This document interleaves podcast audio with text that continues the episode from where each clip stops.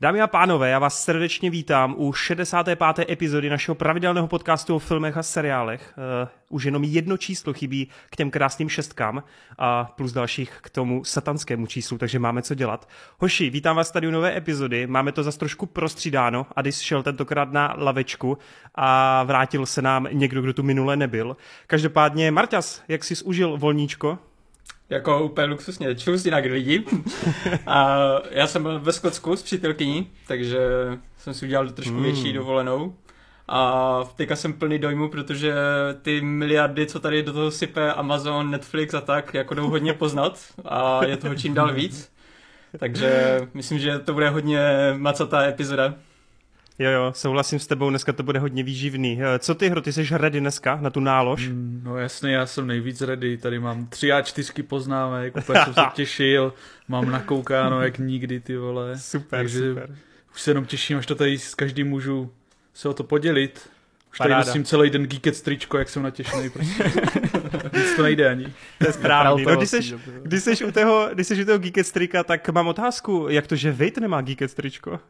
Já teďka jsem vlastně nejmladší člen, protože Ades tady není, tak jsem si řekl, že ho zastoupím mentálně a budu i za největšího debila tady v tom Ne, ne, ne, ano. prostě, prostě jsem se nestihl převlíct a jsem trošku ve spěchu, ale snad by to diváci prominou. Určitě tak ti... potom kupujte díky strika, až budou dostupný. dobře, dobře. Uh, já tady, když, si, když jsme teda zmínili, že Ady tentokrát chybí, tak já jenom v rychlosti řeknu, že samozřejmě moc děkujeme všem, kdo sledujete, kdo podporujete, ať už to jsou všechny super díky, ty kratší donaty, ať už to jsou členství na, YouTube kaná, na YouTubeovém kanále, i když nás máte ve Spotify, fakt moc děkujeme, je to pro nás velká spruha, velká podpora. Díky vám to můžeme sypat dvakrát měsíčně a myslím, že nás to takhle jako extrémně baví. Takže díky moc všem a určitě na vás dojde zase v té dotazové sekci. Dneska, jak jsme nadhodili, to máme opravdu, opravdu hodně. Máme tu nějaké filmové novinky, jsou tu i seriály, dokonce i nějaký anime. Z tohoto hlediska to bude fakt nařáchaný. Bude nás čekat i duel po té menší pauze a zároveň spoustu těch otázek, takže nebudeme to zdržovat a vlítneme rovnou do toho. A myslím si, kluci, že to můžeme odpálit filmem, který jsem já bohužel neviděl, ale údajně je to banger. Odpálíme uh, to pořádným bangerem. Yes, yes, yes. Pojďte tady, kde ta hudba v pozadí? Proč to nemáme od uh, jako nějakých re- reperů tady teď podchyceno? A já ti tady něco zahodím z hlavy. Nějaký Sergeje. No, hele, tak já to vykopnu.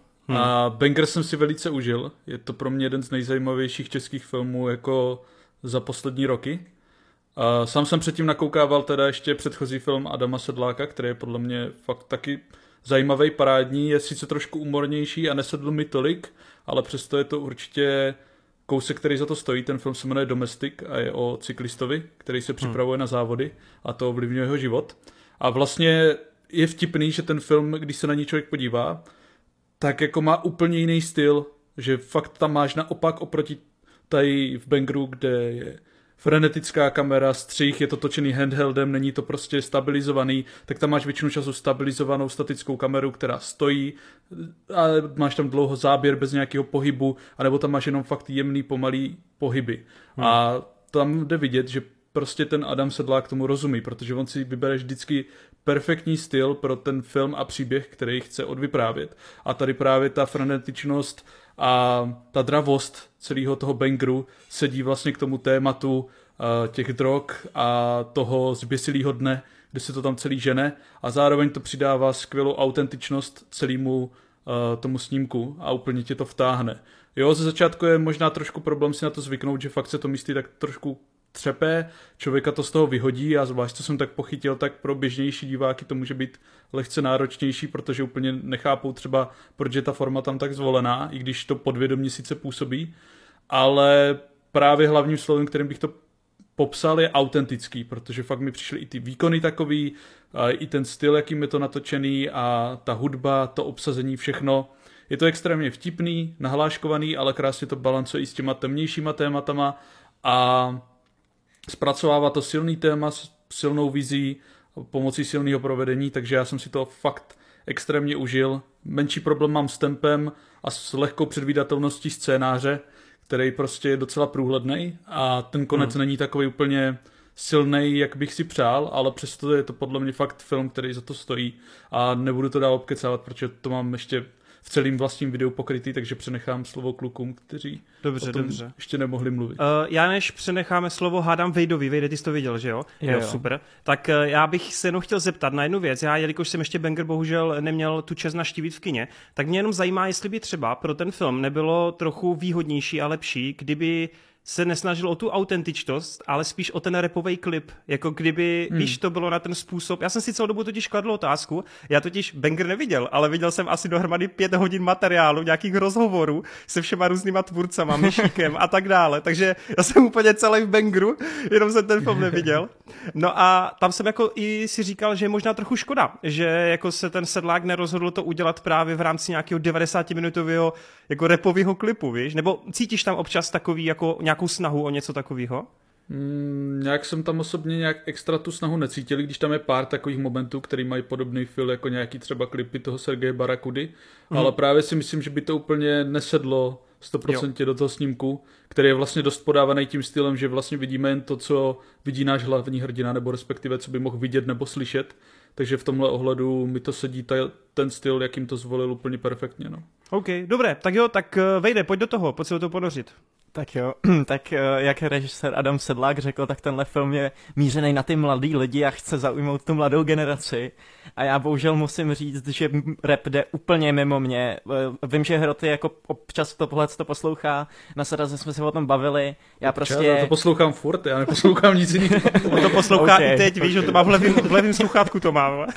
rozumím, rozumím. Uh, já poslouchám jako devadesátky, Dre, prostě Snoop Dogga, jako tyhle ty začátky spíš jako hip-hopu ale jako říkal jsem si, let's go, tak prostě jeden den vyzkouším to, co prostě má ráda jako moje, moje vrstevníci, nahodil jsem chain, popadnul jsem kamarády, šli jsme prostě na banger.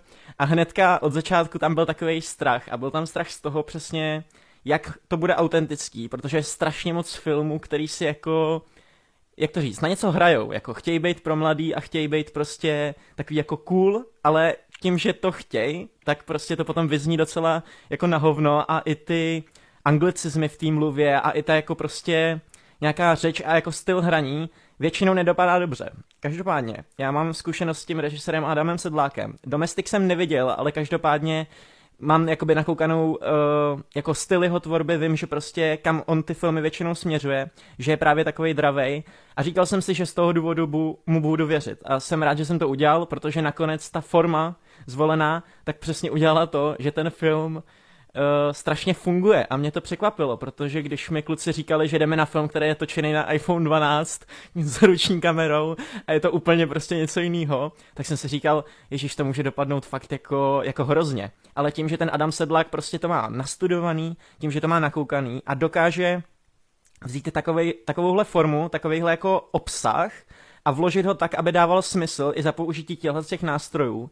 Krom třeba toho, té ruční kamery, tak je tam i jako zvláštní hraní si se střihovou skladbou, kdy prostě některé scény jsou prokládané jak kdyby YouTubeovými videama, které ti jsou dobře známý a které jsou teda už i známý i mě, takže je legendární Svarta Jump, Tyler Darden a tohle to všechno.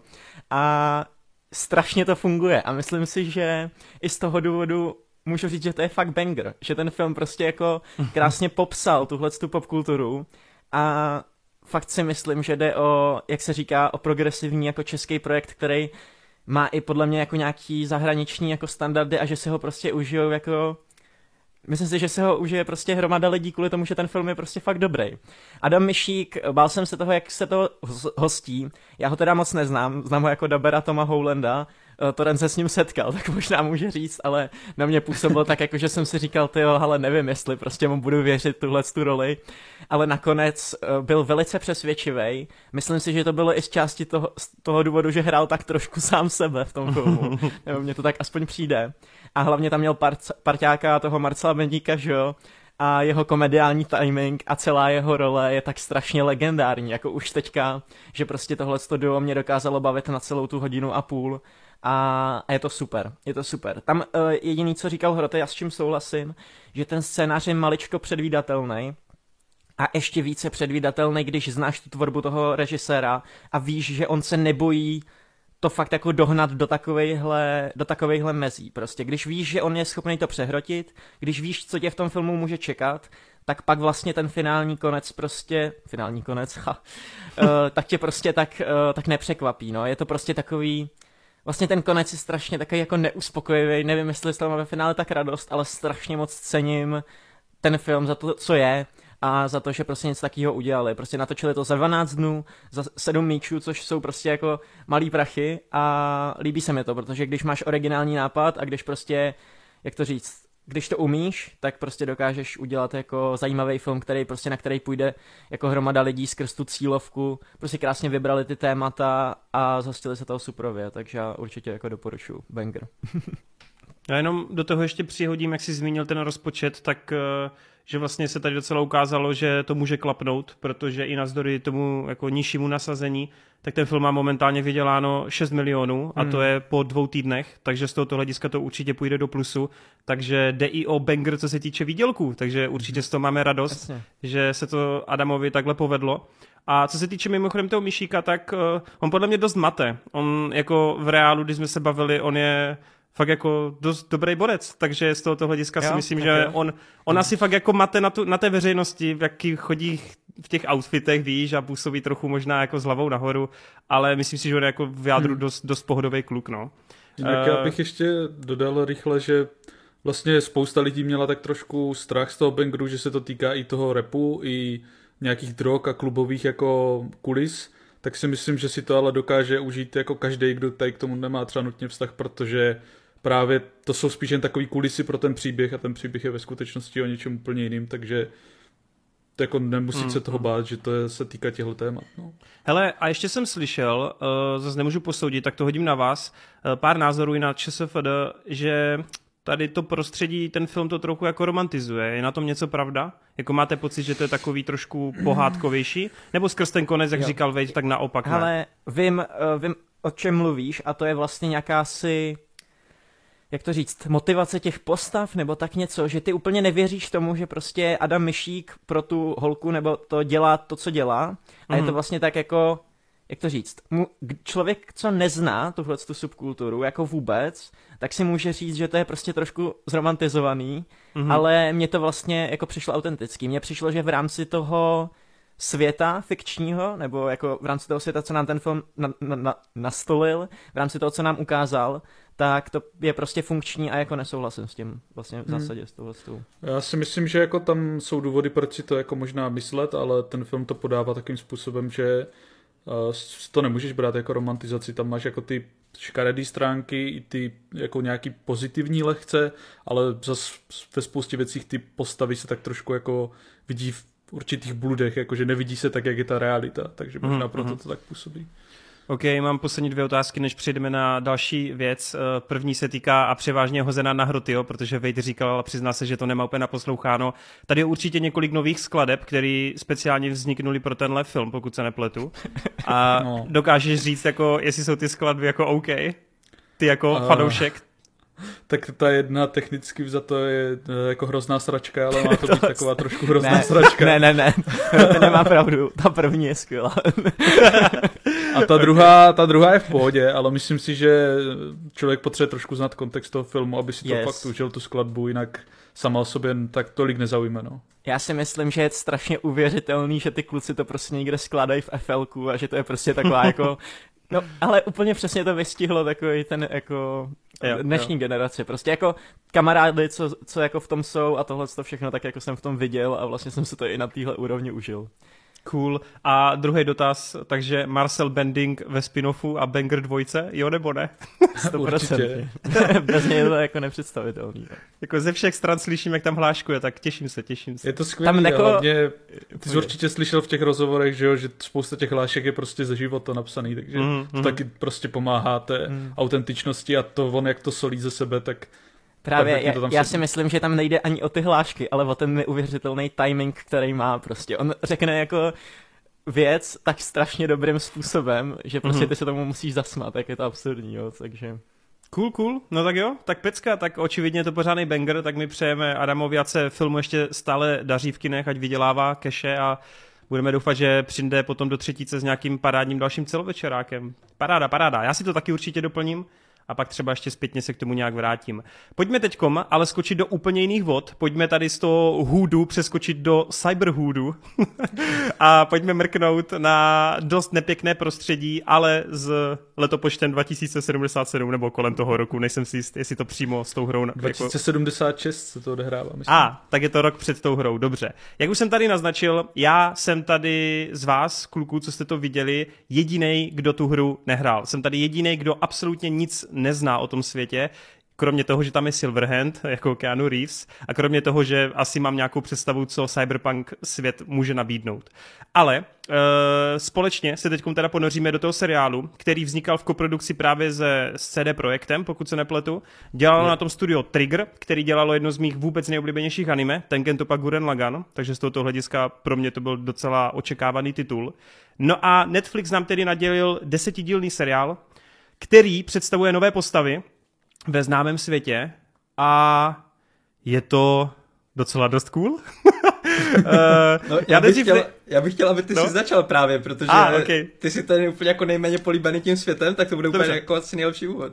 Tak já můžu asi přímo pro všechny, co by se toho báli, tak řeknu na první dobrou, že to, že neznáte tenhle svět, tomu vůbec jako nebrání, abyste si to užili. To mě asi, nebo takhle, podobně jako u Arkane, je to pro mě asi ten nejdůležitější faktor, abych si to já jako nefanoušek mohl užít a to se povedlo. Ten svět se mi krásně představil, má na můj vkus jako docela dost brutální tempo ale snaží se to tvůrci všechny ty důležité propriety a aspekty toho světa fakt jako představovat docela, řekněme, jako jemně a postupně. Hrozně se mně líbí, jak tě to okamžitě vrhne do vlastně do bod toho hlavního hrdiny, který má život úplně nasráč, který mu se jako fakt všechno kazí, o někoho přichází, je bez peněz, eh, nemá vlastně ani nějaký umělý ty implantáty nebo nějaký ty prostetiky a tak dále.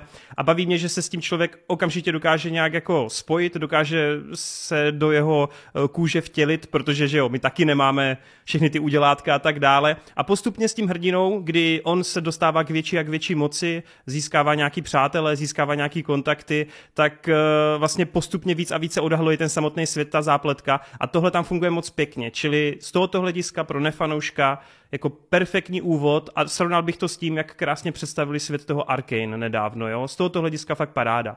Animace úplně kulervouci, tam nemám vůbec co dodat. Je to samozřejmě typická animace, není to žádný experiment, ale pokud znáte Trigger, oni mají svůj specifický rukopis, ten je tady úplně extrémní. Nedávno ho měli i ve Star Wars Visions, jsou tam ty dvě epizody.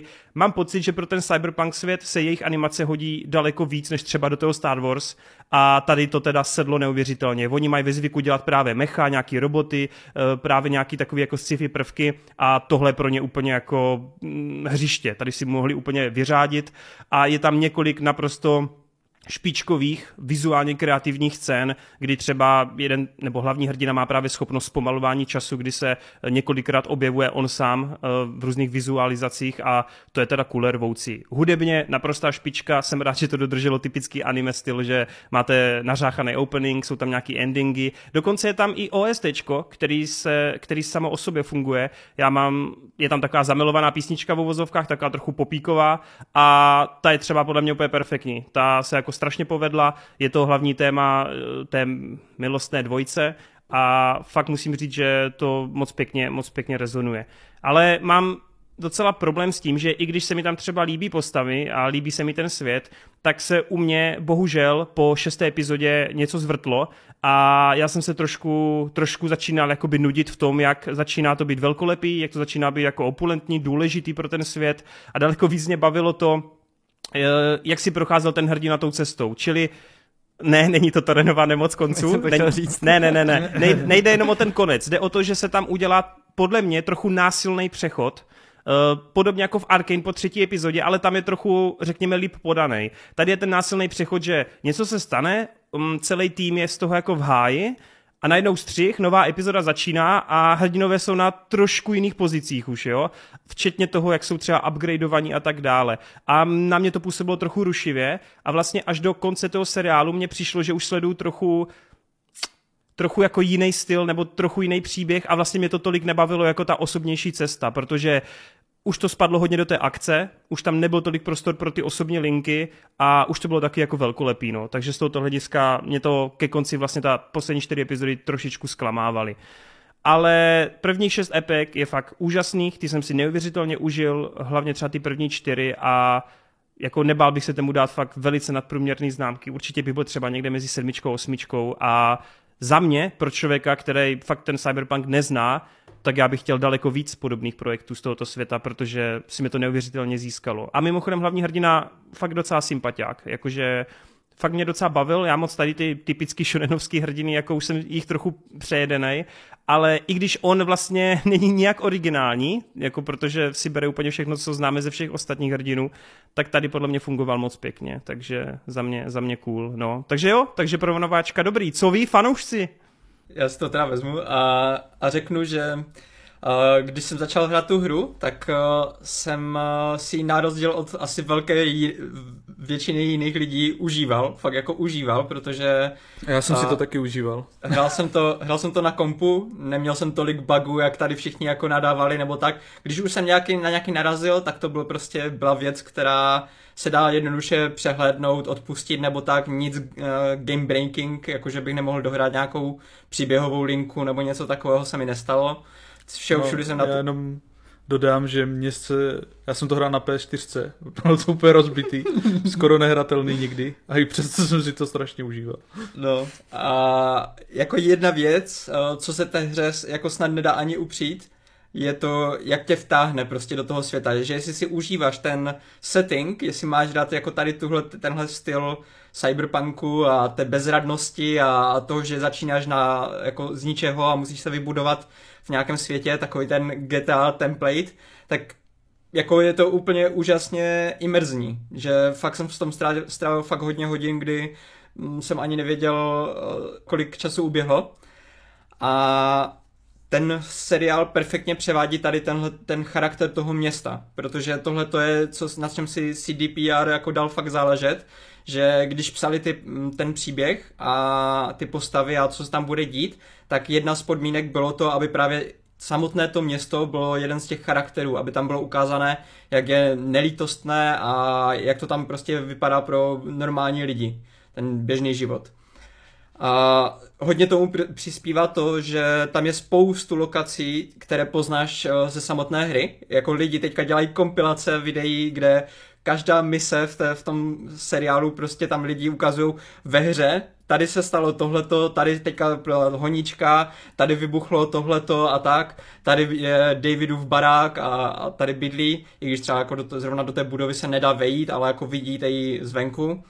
A všechny tady tyhle ty detaily přispívají tomu, že ty jako hráč potom uh, máš pocit, jako že to místo znáš. Já jsem se na to díval s přítelkyní, která taky nezná ten svět a v jednom kuse z začátku ty první epizody jsem měl chuť jako dělat takové to a tady tohle znám, tady se stalo tohleto a tady se stalo tady ten quest a tak, víš co, jako, a, jako je to fakt uh, úžasné tady v tomhle ohledu. A ještě víc je impresivní teda to, že oni to dělali vlastně v době, kdy ta hra ještě nebyla plně hratelná, takže ti vývojáři si úplně nemohli jako vzít tu postavu a chodit si tam po těch, uh, po těch místech a museli často pracovat spíš s koncept arty a jenom podle těch koncept artů prostě interpretovat to samé místo, které oni budou mít ve hře i do toho seriálu. Uh, co tady jako chci hodně vyzvihnout je to, jak si CDPR jako dává fakt pozor na to, aby si pohlídal tu svoji značku a to se projevuje třeba v tom, že uh, oni se tam vždycky snaží být nějakou tou to slavné jméno, co tě jako zaujme, že jo. Teďka jsme to viděli s Keanu Reevesem u té hry samotné. A tady v tomhle případě toho seriálu uh, se chci zeptat, dívali jste se na to s dubbingem anglickým nebo japonským? Japonský. Japonský. Japonským. A slyšeli jste tam nějaké známé jméno třeba? No, jako já mám pocit, že tam je půlka daberů, vole, z blíčů a ze všeho. Je tam, je tam hodně známých jmen, no, právě jak jsem se díval, ale jedno jméno fakt jako uh, musím vyzdvihnout a to je Hatake Kakashi. Že a, jasně, jo, jo. jak se tam objevil Faraday, tak uh, já jsem už, už uh, předtím, než jsem to koukal, tak jsem věděl, že v angličtině si zaplatili abych teďka neskudil to jméno, uh, Esposita, ten uh, z Breaking a, Giancarlo. Bad. Ano, Giancarlo. Tak uh, v angličtině teda mají Giancarla a tady mají uh, Hatake Kakashiho v japonštině, takže oni si to pohlídali z obou stran a to je jedno jméno tam jako hraje důležitou roli a to je Rafael Jackie, to je bodec ze CDPR projektu, který vymyslel dokonce Gwent. On je takový, jako že platil v těch eh, vývojářských kancelářích CDPR za největšího nerda, který měl všechny ty komiksy a, a všechny ty nerdovské věci, prostě on, on byl ten člověk, za kterým si šel, když si prostě potřeboval s něčím takovým poradit, tak uh, on vymýšlel tady tyhle ty kreativní věci a jednu chvíli si řekl právě, co kdybychom udělali ze Cyberpunku anime. Tak mu dali prachy, on od, odletěl do Japonska, tam obcházel všechny ty největší studia, říkal, a všechny v podstatě mu říkali to samé. Že oni mi napsali scénář, který je pro live action film. Oni nenapsali scénář pro anime. A že prostě, jestli chcou tohle udělat kvalitně, tak by z toho měli udělat live action film. A on jak takhle to obcházel, všichni ho jako odmítali, tak potom přišel k Triggeru a ti jediní řekli, jako, že by s, ním spoluprac- s nima spolupracovali a že z toho jako něco vykřešou co se potom ukázalo jako perfektní úplně meč, protože... On... Prej, něco z toho vykřešen, ty vole, tady doslova asi nejlepší anime vole letošního roku. No, jenže ono to právě takhle začátku vůbec nevypadalo. No, jasně, jasně. Protože spoustu těch postav a tak eh, věcí, co z toho dělají toho anime skvěle, tak právě Trigger musel přidat, protože CDPR měl hlavně tu kostru kolem Davida, Lucy a prostě ty, ty, ty důležité příběhové body, které se tam musí stát. A oni dodávali takové ty menší detaily, uh, jako třeba, jak, se jmenuje ta, uh, Rebecca. Tak Rebeku hmm. ta tam vůbec nebyla v těch původních scénářích. Takže si musíš představit, že ten projekt z začátku, hlavně první uh, rok, dva uh, té preprodukce, protože ta preprodukce u anime, zvlášť u Triggeru, musí být hodně dobře naplánovaná dopředu, protože normálně ty studia většinou mývají uh, jak kdyby paralelní produkci, to znamená, oni dělají třeba na dvou, na třech věcech uh, najednou, na, na různých jako projektech, zatímco Trigger, ten dělá jenom jednu. On, on prostě dělá na jedné show, tu dodělá a až potom jde na další. Takže on, kdyby jako se tam stalo něco jako že neočekávaného, nebo chceš nějaké změny nebo něco, tak oni většinou jako to, to se odrazí i na ty ostatní projekty, které on už má nasmluvené třeba na sedm roku dopředu, nebo na pět. Oni říkali, že v roce 2017 měli plný kalendář až, až do roku 2023.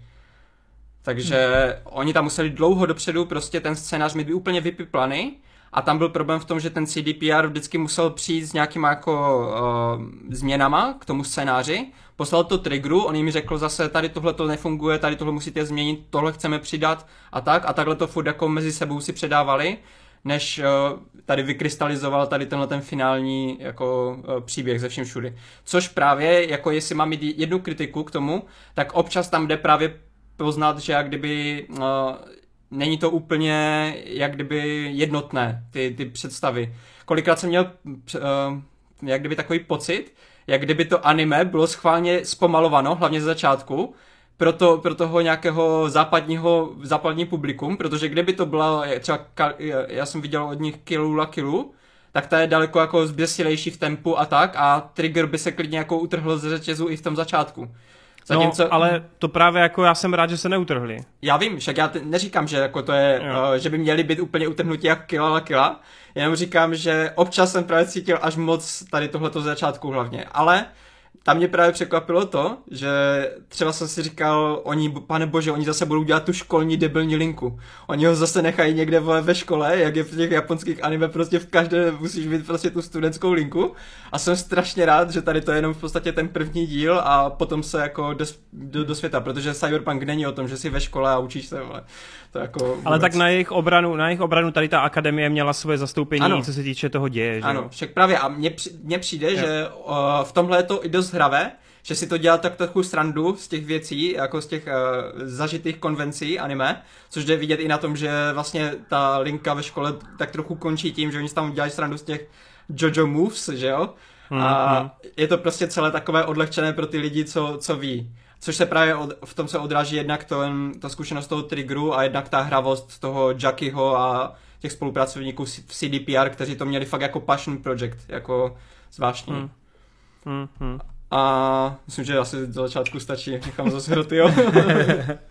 Hele, mně se to strašně líbilo, no právě, jak říkal Marťas, jako i to, že člověk poznával ty známé místa, ale nejenom to, i prostě to grafické rozhraní, ta hudba, ty uh, zvukové efekty, jo, třeba ta hudba, ten soundtrack, jak jsi zmiňoval, tak spousta těch věcí z toho je vyloženě už z té hry, třeba z rádia, Aha. z A dalších ten, věcí. a ten mobil, ten mobil, který ti furt vyzvání, Jo, jo, jo, oni to jo. už teda jako, já jsem teďka No, hrál trochu ten tohle- tohle... hru, a oni to stáhli, ale to ti furt v té hře tě furt otravoval mobil a tady pokaždé, když to zazvonilo a bylo to úplně stejné jak v té hře, tak já úplně jsem měl PTSD z Jo, toho. taky jsem měl takový Hele, ten tík, no, a to úplně. jsem, to jsem poznal i já, že, a to je dokonce i převzatý z té hry, jak oni si vždycky, jak tam jsou ty SMSky, Jo. ne, jako že ty texty, Jo, jak to si můžeš ve hře i text jako Jo, jo. SMS Já jsem si říkal, úplně jsem si říkal, ty vole, to je určitě ve hře takhle. Ej, úplně přesně. Takže to bylo fakt jako na jednu stranu fakt superově, že fakt jsem nečekal, že až do takové míry tak jako ten svět uh, převedou přesně. Jo? Já jsem čekal, že to bude nějak lehce inspirovaný tím cyberpunkem, budou tam nějaké podobnosti, ale že to bude fakt působit úplně stejně to město a ten svět, to mě naprosto překvapilo. Uh, strašně moc jsem si samozřejmě užíval tu animaci, když teda osobně mi vadilo v některých těch pár scénách, jak byla spořivá, že to prostě ušlo poznat, že fakt tam už bylo třeba po třetí uh, jenom záběry na to město statický, který se přesouvaly, tak místy to bylo takový trošku do očí bíjící, ale zase chápu, že prostě máš nějaký rozpočet, musíš se rozhodnout, kam ty peníze dáš, takže bohužel to tak dopadlo, ale není to pro mě nějaký uh, zásadní, nějaká zásadní výtka. A um, jako ty postavy, co jsou tam, tak ty se mi převážně líbily, akorát je škoda, že zvlášť ty vedlejší potom Hmm. tak moc neprokreslili, protože tam ke konci mají i větší roli, než bych třeba čekal, protože jsem si fakt říkal, jo, tohle jsou jenom sidekici, kteří jsou tady tak trošku do počtu a ve výsledku tam mají jako nějakou svoji roli, takže za mě trošku škoda, že nedostali nějakou větší hloubku. A právě souhlasím s tím, co říkal Torrent, že jako těch prvních šest dílů mě bavilo teda výrazně víc, i když mě se líbil i ten konec, tak ten skok byl takový trošku krkolomnej. A upřímně mě možná bavil fakt ze všeho nejvíc ten první díl, Hmm. který fakt úplně perfektně představil ten svět. A zabýval se takýma těma víc denníma problémama, ale těma fakt škaredýma, který jsou nejblíž té naší realitě, jako když se stane něco třeba tvýmu blízkému a ty nemáš peníze, takže nikoho nezajímáš a další podobné věci, to mi přišlo nejsilnější. A trošku mě právě vadilo, že když hraješ tu hru, tak tady se dostaneš do té stejné korporátní války, dejme tomu do určitý míry jako v té hře a možná to mohli proskoumat i trošku jiným směrem, ale to jsou takový už menší výtky, že bych byl radši, kdyby proskoumali jiné věci. Jinak, co se týká té animace, animace, tak podle mě perfektně ty implantáty znázorňovali. To fakt, ať už ten pohyb, nebo když už používali nějaký ty jiný boky, jak vždycky ukázali ten nervový systém a přesně zvěděl, co se děje, tak s tím si úplně parádně vyhráli a to bylo moc krásný. No. Takže já jsem si to strašně užil a moc se mi to líbilo i to, jak třeba emocionálně jsi potom měl spojený ty songy s určitýma místama, nebo Hmm. ty místa s nějakýma emocema. Eh, Fakt propracovaný, skvělý a moc jsem si to užil. No. No jako říkám, tam ten trigger, on je fakt jako miláček pro ty mecha příběhy nebo pro nějakou tu kybernetiku a to oni dělají hrozně často, čili bylo vidět, že se v tom úplně vyžívají, úplně každý detail tam řeší, úplně to je.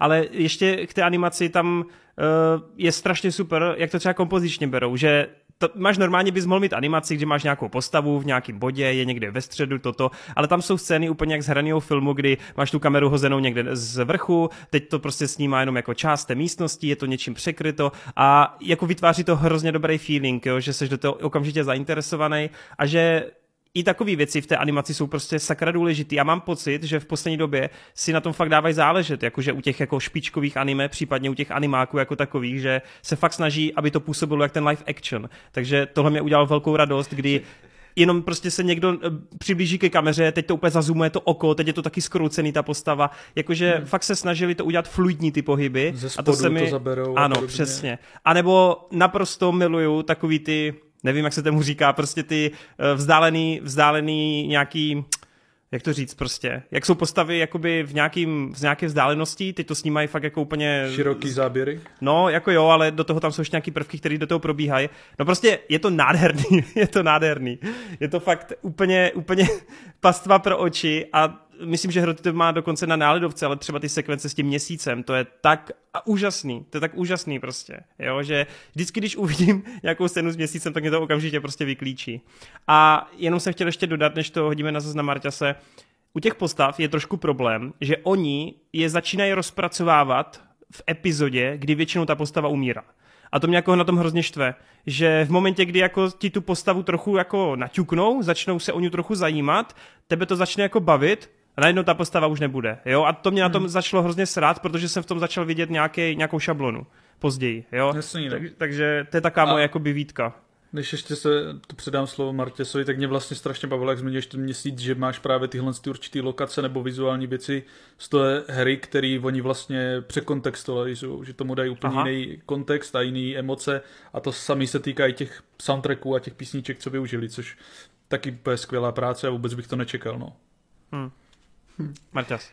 Tak ty jo, já, já ani nevím teďka, kde navázat, protože tolik věcí, tolik věcí.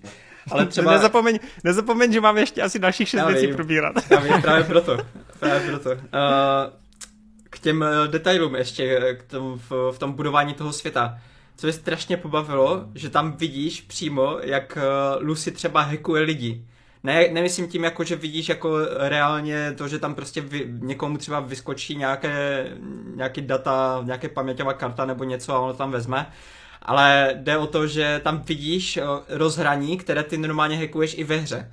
Že já jsem hrál právě takový build, který je podobný tomu, co má Lucy, což je další věc, která je tady úplně kouzelná, že ty poznáváš, jaké, jaké styly hraní, která postava má a jakým způsobem prostě interaguje v tom, v tom světě že Lucy je prostě hackerka, která si pomáhá v lepšímu životu nebo prostě její obživa je to, že umí lidi hackovat a všechno, co je napojené na síť, tak je v podstatě bezmocné oproti ní, protože ona patří k těm top hackerům a dokáže jakoukoliv ochranu obejít. Což je přesně to, co můžeš ty udělat i ve hře a kolikrát můžeš vyzabíjet uh, barak plný nepřátel bez toho, aniž by tě si tě všimli. To je prostě můj styl hraní, kde mě stačilo vidět jednoho vojáka, ty jsi mu nahrál nějaký virus, který se rozšířil na všechny ostatní a ty, ty potom přišel jenom do, do budovy a pozbíral si jejich zbraně, protože byli všichni mrtví. A přesně to samé dělá Lucy a vidíš tam v každou tu hackovací sekvenci, co ona rozjede, tak tam vidíš prostě, což je úplně detail, který mě strašně potěšil. A takhle je to úplně se, se všema těma postavama. Ten uh, hlavní implantát, který používá David, tak si můžeš najít ve hře a taky ho používat. A dělá úplně to samé, co dělá Davidovi, takže ty můžeš hrát v podstatě David build.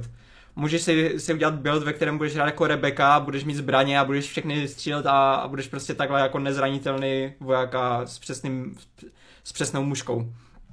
K tomu uh, jsou tam všechny takové ty nejdůležitější pilíře, jako uh, konflikt Arasaki a Militeku, uh, Trauma Team, Maxtech, uh, Adam Smasher, to jsou všechny věci, které ty znáš ze hry, protože to je důležité jako pilíře toho světa. A tady v té hře, teda v tom seriálu si taky dávají pozor na to, aby ti to představili, aby si pochopil aspoň jako základy toho fungování tady těch věcí.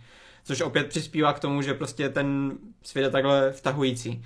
A jediná výtka, co v tomhle uh, ohledu mám, tak je, jak pracují s tou uh, samotnou kyberpsychózou, protože v samotné hře i v té uh, deskovce ono je to podávané tak, že to je spíš jak kdyby psychické trauma, že lidi nezvládají jak kdyby uh, stres z toho světa a potom, když se zhroutí, protože dneska, když se ti zhroutí člověk, tak co vezme? Vezme zbraň a jde vystřílet třeba v Americe nějakou školu, nebo vezme nůž a jde pobodat někoho, když je to v Anglii. Jo, prostě takové věci se stávají a e, budou se stávat asi vždycky v lidské společnosti. A co se ti stane, když to samé se stane nějakému člověku, že se psychicky zhroutí a je plný implantátů? Tak prostě bude to ještě větší jako krvavá, nějaký krvavý masakr. A o tohle jde v té kyberpsychóze. Nejde, nejde spíš o to, že, ten, eh, že by to bylo jak s doktorem Octopusem ve Spider-Manovi, že by ten implantát tě nějak jako skorumpoval a, a on by způsobil to, že ty jdeš a potom zabíjíš lidi. Což tady je to hmm. místama takhle podávané. Jo, a možná je to jako zjednodušení pro ten příběh, možná to, ale tohle je jediná věc, která mi trošku neseděla, protože v té hře tě přímo ta jedna postava, která tě vyprovází k tím questem a posílá tě na jednotlivé lokace, kde zas, jak kdyby uh, máš zastavit řádění toho kyberpsychouše, tak ona ti vyloženě říká, že chce, aby si zachránil. Že nechce, aby si hmm. zabíjel, ale jestli ty je zachráníš, tak dostaneš nějakou odměnu. Což je potom druhá věc, že Myslím. tenhle quest je moc nedodělaný a žádnou odměnu extra nedostaneš, no ale... No mně přijde to hodně udělaný jako pro nějaký ten element té tíkající bomby plus mm-hmm. uh, jako Ale to jde udělat i bez toho, který... víš co? Jako, protože Jasný, ten ale že tam měli právě i ten... I psychické, ne, takže... Jo, jasný, no. Jako šlo by to možná udělat i bez toho, ale právě asi chtěli to nějak udělat i s tím nevyhnutelným Mhm. osudem, který ti je představený právě v té šesté epizodě a tak dále. Že to je tak trošku jako bezvýchodná situace. Jo, určitě. A právě když si teda narazil na tohle, tak uh, řeknu, že to je další věc, která mi trošku jako schazovala ten zážitek, že ty jako když znáš tu hru, tak ten příběh je dost uh, ve, ve velké části dost podobný ví a v jiných částech je dost podobný eh, samotnému Johnny Silverhandovi. Jakože to, že se zam- zamiluje do té nedranerky, že ta nedranerka Žádný je, spoilery na tu hru, vole. že ta nedranerka je chy- jako uh, hledaná Arasak, Arasakou a takové věci, to má dost jako podobné ty, ty body. I No, právě jasně. ten element té ty tíkající bomby, jakože máš No, omezený čas něco udělat, že jo? Právě No, ale... ale- to jsem říkal, že mě trošku vadilo, že se to ubíralo hodně stejným směrem, jak ta hra. No ale třeba mě taky vadilo, že jako já, který jsem netušil, tak od půlky je to vlastně strašně předvídatelný. Jakože co se, co se jako stane. Mhm. Jo, Jo. a tak to mi přijde, že mm, jako se to nesnaží nebýt předvídatelný. Že Jo, jako ale je to tam škoda, to pro- protože- příběhu. Je to škoda, protože ten úvod je fakt takový, že tě to namlsá, víš? Jakože máš pocit, že sleduješ něco fakt jako hodně Jasný, cool, no. hodně swag. a pak je to takový trošku, eh, pak je to takový, že i když je to drsný a jsou tam nějaký oběti, tak pořád jako víš, kam to, kam to směřuje, no. Což mě Mhm. jako trochu mrzelo. I navzdory tomu, že to neznám, ten svět nebo tu No hru. právě proto, uh, jako nechci tady z toho dělat úplně nějakou 100% záležitost, že- která To by dal 6 hvězdiček z pěti a, a takové věci. Uh, je to pořád pro mě horší než Arkane, protože Arkane eh, mě doka- dokázalo překvapovat, dokázalo pr- pracovat s daleko více postavama víc do hloubky, což tady se jako v podstatě tu hloubku dostanou tak jako dvě postavy, uh, možná méně ještě trochu, ale není to tak, eh, taková ta perfektní práce jak v Arkane. Uh, i, I po tom uh, animačním stylu prostě Arkane se mi líbil daleko víc, protože je to něco jiného, originálního, zatímco tady jako Trigger odvádí perfektní práci, ta, ta scéna, jak uh, vlastně Lucy ukrade ty, to vozítko s, s Davidem a je tam ta scéna, kde ona na, prdelí napřed, vole, jede po té dálnici, to je úplně jako perfektně šílená akce, kterou si totálně užíval a úplně sedí do toho světa ale jako nikdy to pro mě ne, neseplo úplně takovým tím způsobem, jak třeba v té Viktorově scéně v Arkane, kdy on se rozběhne a ty prostě malem brečíš prostě tím, jak to vidíš, jak, jak je to krásné a Jasně, jak to no. zapadá do sebe. To tady prostě úplně až tak nebylo, ale třeba šestá epizoda mě totálně dostala, jako ta se mi líbila od začátku do konce, takhle jsem si to jako představoval, že něco takového dostaneme a jsem strašně rád, že to tam bylo, no. Tam byl parádní právě to pojítko toho vizuálu s tím během na té dálnici a tak, no. Mhm. Jinak já ještě dodám, že se mi fakt strašně líbilo to, jak ten svět podávají přirozeně, že to prostě nebylo fakt žádný pozastavení se, vysvětlení do hloubky, ale ukážou ti to vizuálně, ukážou ti to v kontextu a i třeba ten úvod, kdy ten David jde jenom do té školy a ty vlastně vidíš takovou tu špínu na těch ulicích a ten hnus a to, ale vlastně ty postavy všechny jsou k tomu naprosto otupělí a vlastně hnedka pochopíš ten svět, no. A přesto, a, a přesto, že uh, dá se to takhle jako do hloubky rozebírat, když to znáš, že jako fakt to tu hloubku má, tak stejně to nekazí zážitek těm lidem, kteří to vidí poprvé a neznají ten svět, což se ukazuje právě na tom, že třeba Kubovi taky sedlo. Moje přítelkyně, která už jsem si myslel, jako, že na ní to bude až moc zběsilé, ona nemá moc ráda jako takové to uh, sci-fi ve, ve stylu toho cyberpunku, tak jsem si myslel, že to nebude vůbec pro ní a taky jí to bavilo od začátku do konce. Dokonce, když jsme to dokoukali, tak se ptala na, na to, jestli bude druhá sezóna a to už je takové jako už zase diskuze, že jo, hmm. jestli a kdy a, a že všichni to chcou a jsou namlsaní. Tady bych docela krotil jako očekávání, protože oni v to, to měli jako vývoji fakt 5-6 let dělali na tom fakt těžce tím způsobem, že tam fakt uh, ten, ta komunikace mezi tím CDPR a Triggerem uh, docela dlouho trvá, než oni se na něčem shodnou. A další problém je, že ten showrunner, co to dělal za CDPR, ten Rafael Jackie, kterého jsem ho zmiňoval, tak odešel v letě ze CDPR. Takže on, on už tam jako nebude součástí tady tohohle, takže i tady z tohohle pohledu to může být trošku jako jiné, než si, než si lidi představují, jestli to dostaneme. A o, to, jak lidi už teďka spekulují, je, jestli David přežil a jak přežil a jestli to... Je tam jenom řekl jednu věc, že on má fakt hodně společného s Johnny Silverhandem a Arasaka, když mohla zabít Johnnyho, tak ho taky nezabila a potom s ním dělala něco jiného, takže dost možná jako, že něco takového můžeme klidně vidět, ale já osobně bych chtěl právě vidět nějaký úplně jin, jiný příběh, když už něco. Hmm. Souhlasím. No, jako já bych brzdil koně. Já se dívám na statistiky, kucí a nevypadá to moc dobře pro Cyberpunk. Takže po prvních třech týdnech je tam nějakých 30 milionů zhlednutých minut, což hodin teda, pardon. A... Jenže víš, co je problém? Že ty se na to díváš optikou Netflixu, protože ty si říkáš, že Netflix by to mohl jako neprodukovat dál nebo tak a tady to produkoval CDPR, oni to, oni platili velkou část té produkce a Netflix v podstatě je jenom platforma, na které to je. Takže, to naprosto, naprosto takže chápu, ale v CDPR, momentě... Když CDPR bude chtít, aby byl Cyberpunk 2, tak bude Cyberpunk 2. No, no úplně bych neřekl. Uh, pořád hmm. potřebuješ platformu, kde to budeš, jako, aby se ti vrátili ano. peníze. A když teď Amazon, HBO a všichni ostatní uvidí, že na Netflixu to má podprůměrný čísla, tak proč by to kupovali?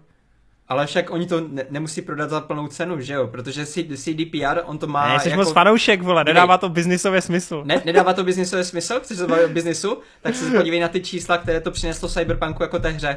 Protože hlavní věc, kterou, o, o které jde CDPR, je o to, aby lidi hráli tu hru a v tomhle ohledu to v podstatě teďka znovu obživilo ten Cyberpunk. Zeptej se Hrotyho, jestli to vnímá. A já to protože, vím, ale já, se, já to vím. Já, já všude vidím jenom samé, uh, samé hlášky, úplně jak překonává ty rekordy, jak je nejprodávanější na Steamu a tak. S Martinem se nemá smysl bavit o jeho milovaných látkách, to je prostě kávo. Jo, by the, way, se, by the way, Martě, já jsem se tady pousmál a nechtěl jsem vám to narušovat, tu diskuzi, ale jak si zmiňoval tu scénu s Viktorem, jak běží, takhle jsem se cítil pár dnů naspět, když Jake Sully měl poprvé avatara a běžel po té louce. ne, dělám si prdel. Dobrý, uh, podívej se na to, vejde, ty vole, však Cyberpunk, to je pro tebe úplně. Ty jo, tak jo. je to fakt dobrý, je to jednohubka, je to, je to rychlovka, je to super. A mimochodem všem, kterým se třeba líbila live action Alita, tak si myslím, že tohle by se vám taky mohlo líbit, protože to je vlastně jako svým způsobem dosti podobný, takže i když pokud neznáte tu hru, tak dejte tomu určitě šanci, jestli se vám líbila třeba ta Alita. No, uh, líbila, nelíbila, to bude teď uh, velké téma, protože já vlastně úplně, já vím u dvou lidí tady ze čtyř, jaký na to mají názor, takže to bude dost výživný. Podíváme se na, a já bych řekl, že to je dost možná jedna z těch nejkontroverznějších uh, věcí letošního roku, protože to opravdu budí jako neuvěřitelnou polarizaci názorů. Uh, máme tu tábor lidí, kteří blondinku vypínají po prvních 15-20 minutách, údajně. Máme tu lidi, co tomu dávají pěti kvality a brání to do krve. A pak tu jsou lidi, co někde proplouvají mezi tím a vlastně vůbec netuší, proč je ten film tak důležitý. Takže pojďme se pobavit o tom, jak se Ana de Armas uh, chopila takřka během tříhodinového biotopu, fikčního biotopu, to je potřeba říct, protože to bere si, nebo adaptuje to knížku a ne úplně tu realitu, tak uh, jak se s tím popasovala a kolikrát je tam nahata? Proč se směješ, Vejde? Proč se směješ? Já se směju kvůli tomu, jak jsi řekl, že prostě někteří lidi jsou někde mezi a tím zase implikuješ to, že prostě ty seš ten člověk, který ne, má já nejsem, ne, ne, nejsem, nejsem mezi, kámo, nejsem. Wow, mm. wow. tak to je plot twist. Tak, uh, tak víš co, jelikož Vejde, ty jsi moc nemluvil, tak pojď to otevřít. Určitě máš spoustu věcí na srdci. No, ty jo, ale uh, já všeobecně ona, ona je taková kontroverze v těch Netflix projektech, jako už prostě samo o sobě. Byly tady filmy jako Mank, Irishman a podobně. Uh. A já tak nějakým způsobem jsem ten člověk, který mu je úplně jedno, že to třeba prostě je dlouhý, že to prostě úplně nedodržuje ty divácký konvence, prostě nesnaží se to o to, aby se to divákům líbilo a je to většinou nějaký sebemrskačství toho režiséra, který prostě chce udělat nějakou jako vysněnou látku, dostane k tomu obrovský prachy a prostě to vznikne. To je něco, co mě na tom Mankovi třeba extrémně bavilo a já jako cinefil a člověk, který má rád tu dobu, tak jsem si to prostě strašně užil a jsem strašně vděčný vlastně za to, že ty filmy můžou vznikat, protože takový film jako Blond nikdy v minulosti by nešel natočit. Prostě nikdy. V takovéhle podobě jako nikdo by na to ty prachy nedal. Je to prostě, vlastně to nedává smysl ten projekt, ale existuje to. A vlastně já si toho vážím, jako z tohohle pohledu. A haleluja to... Netflix, haleluja. No jasně, no. Každopádně eh, k samotnému filmu. Já vztah k Marilyn Monroe nemám až takový jako na jiný figury eh, z její doby. Já třeba mnohem radši mám jako Audrey Hepburn uh, a, a tyhle ty, takže já ji vlastně moc neznám, viděl jsem s ní jenom pár filmů, ale mám ji nakoukanou z dokumentů. Viděl jsem dokument s Evou Arnoldovou, což je její fotografka, která s ní vlastně trávila řekněme jako takový ten sklon její kariéry, prostě když točila ten poslední film uh, na tom ranči, myslím, a prostě toč, jako fotila s ní docela dost jako intimní fotky a nechala jí právě jako k ní blí, blízko, což nebylo úplně zvykem. A ona právě jako dokázala v tom dokumentu popsat nějakou její auru, nějakou její atmosféru a z toho pohledu jako jsem si řekl, že nějakým způsobem jako chápu ten její charakter a můžu říct, že v tom filmu Anna de Armas prostě je Marilyn Monroe, že na mě tak jako fakt působila a byl jsem tím až jako konsternovaný, tím jak se jako přenesla v tu roli. A je to způsobený tím, že ten film má takovou hodně jak to říct, no jako prostě má formu, která přesně odpovídá její psychice. Nedodržují se tam formáty, střídají se tam barvy, je to celý prostě na přeskáčku a je to prostě takový jako rozjuchaný, eh, vlastně to jako hodně popisuje ten její charakter a podle mě to právě jako sedí k téhle osobě. V jiných případech bych byl proti tomu, v jiných případech bych řekl, že prostě střídat takhle barvy a nemít v tom žádný systém je trošku jako Třeba Sherry? To, třeba Sherry, třeba Sherry. Fuck off, Sherry je lepší. Ne, sleduj, já, já řeknu normálně ode mě kacířskou věc. V Sherry tyhle ty věci dávají mnohem větší smysl, jak v té blond, protože tam to prostě je jasný, tam prostě Tom Holland jde na vojnu, tak to změní formát, jako prostě dává to smysl z nějakého důvodu v tom sherry to přesně vnímám tak, jak bych to vnímal za normálních okolností. Prostě jako sebemrskačskou hovadinu od režiséru, který prostě házejí vizuální nápady, ale vlastně tím říkají úplný hovno. Jenže vzhledem k tomu, že vím, jaká je Marilyn Monroe, nebo jaká byla, a jaká je její osobnost, mně vlastně přijde geniální, to udělat tímhle s tím způsobem, protože ta jako nesourodost a ta chaotičnost je přesně její charakter a mě to dopomohlo k tomu, abych já jako divák po celou dobu těch tří hodin, fakt je to jako dlouhý, ale musím říct, že jsem to nestopoval a že jsem to fakt dokoukal na zátah, jsem měl ten pocit, který bych asi jako z jejího života měl a to mě fakt tak strašně překvapilo, že No, že to pro mě bylo prostě úplně nepříjemný jako na to koukat. Já jsem ve svém komentáři psal, že to pro mě bylo snad horší jak Requiem za sen, protože já důvod, proč nemám tolik nakoukanou, tak je, že z nějakého důvodu prostě mě trápila ta její bolest, nevím, jak bych to věděl, a prostě jako nemůžu moc strávit čas s takovýma lidma, protože na mě přenášejí tu negativitu. A to tenhle film přesně jako dokázal.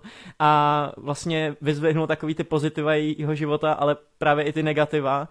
A po konci zhle, jako zhlednutí toho filmu musím říct, že jsem měl prostě stejný pocit, jako mám s ní z té osoby.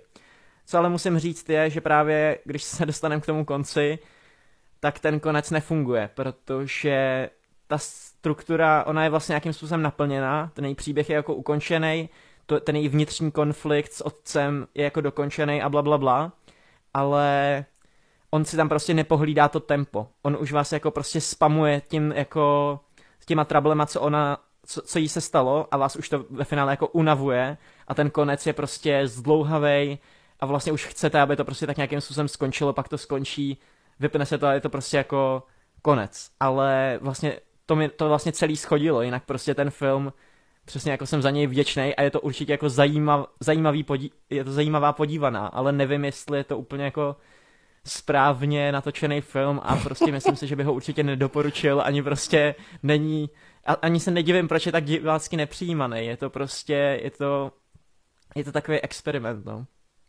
Tak já bych si to teda hned vzal a řeknu, že já bych ho právě taky nedoporučil, protože uh, všechny ty věci, co v podstatě vyjmenoval, že s ním má problémy, tak já s ním mám právě taky tyhle ty problémy. A má to jeden největší zásadní problém u mě a to, že tomu filmu se nikdy nepovedlo mě vtáhnout prostě těma postavama a tím, co se tam děje. Protože všechno se tak jenom nějak dělo a já jsem jenom znuděně koukal prostě na to, jak ona je furt vykořišťovaná, jak si v souk- soukromí z, jako zoufá, že je vykořišťovaná a měl jsem tak trochu pocit, že ten film ji vykořišťuje taky, protože on chce jenom ukazovat to vykořišťování a to, jak chodí doma polonaha. Protože nic jiného tam není prostě pro mě. Jako jasně, tam se objeví nějaké postavy a tak, snaží se tam prostě udělat i jako nějaký eh, oblouky s nima, třeba s Adrianem Brodym, což jako asi nejvíc se jim podařilo, že od začátku do konce prostě vidíte nějaký pořádný vztah, který měla s někým, nemyslím jako jenom uh, jako partnersky, ale všeobecně prostě tam hodně postav přijde, je tam na pár scén a odejde. A prostě jako nic moc se nestane a ona jde dál prostě a nic se, nic se nezmění. Je to stejné. Což je jako ten největší problém, že když je to takhle dlouhé a furt se to opakuje, tak právě jak si říkal, vejde pro tebe, že to bylo na konci až jako furt repetitivní a furt jako takové čekání na konec, tak pro mě už, to, už tohle bylo prostě v půlce filmu. Já už jsem to od půlky filmu jako dost silně cítil. Mm. Z začátku jsem byl jenom hodně zmatený z toho, jak se tam právě střídají formáty a hledal jsem v tom nějaký smysl, než jsem prostě asi jako vzdal, protože to tam žádný smysl nemá. Pak jsem teda někde slyšel, že on se to asi snažil přizpůsobit tomu, že když ona měla nějakou dobovou fotografii, tak uh, on vyskládal scénu, která vedla k té fotografii a chtěl, aby v tu chvíli se, byl ten formát jako... No stejný, že jo. Jenomže mě to spíš rušilo. Já, já, já neznám ty fotografie, já jsem nepochopil tady tu referenci a spíš než aby mi to jako zvýšilo ten mm, divácký zážitek, tak mi to prostě kazilo ten zážitek.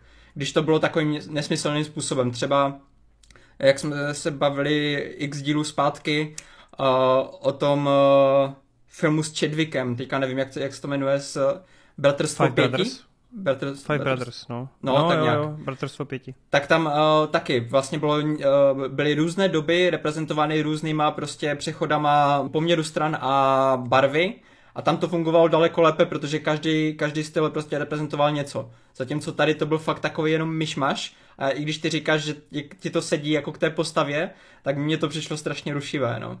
Hmm.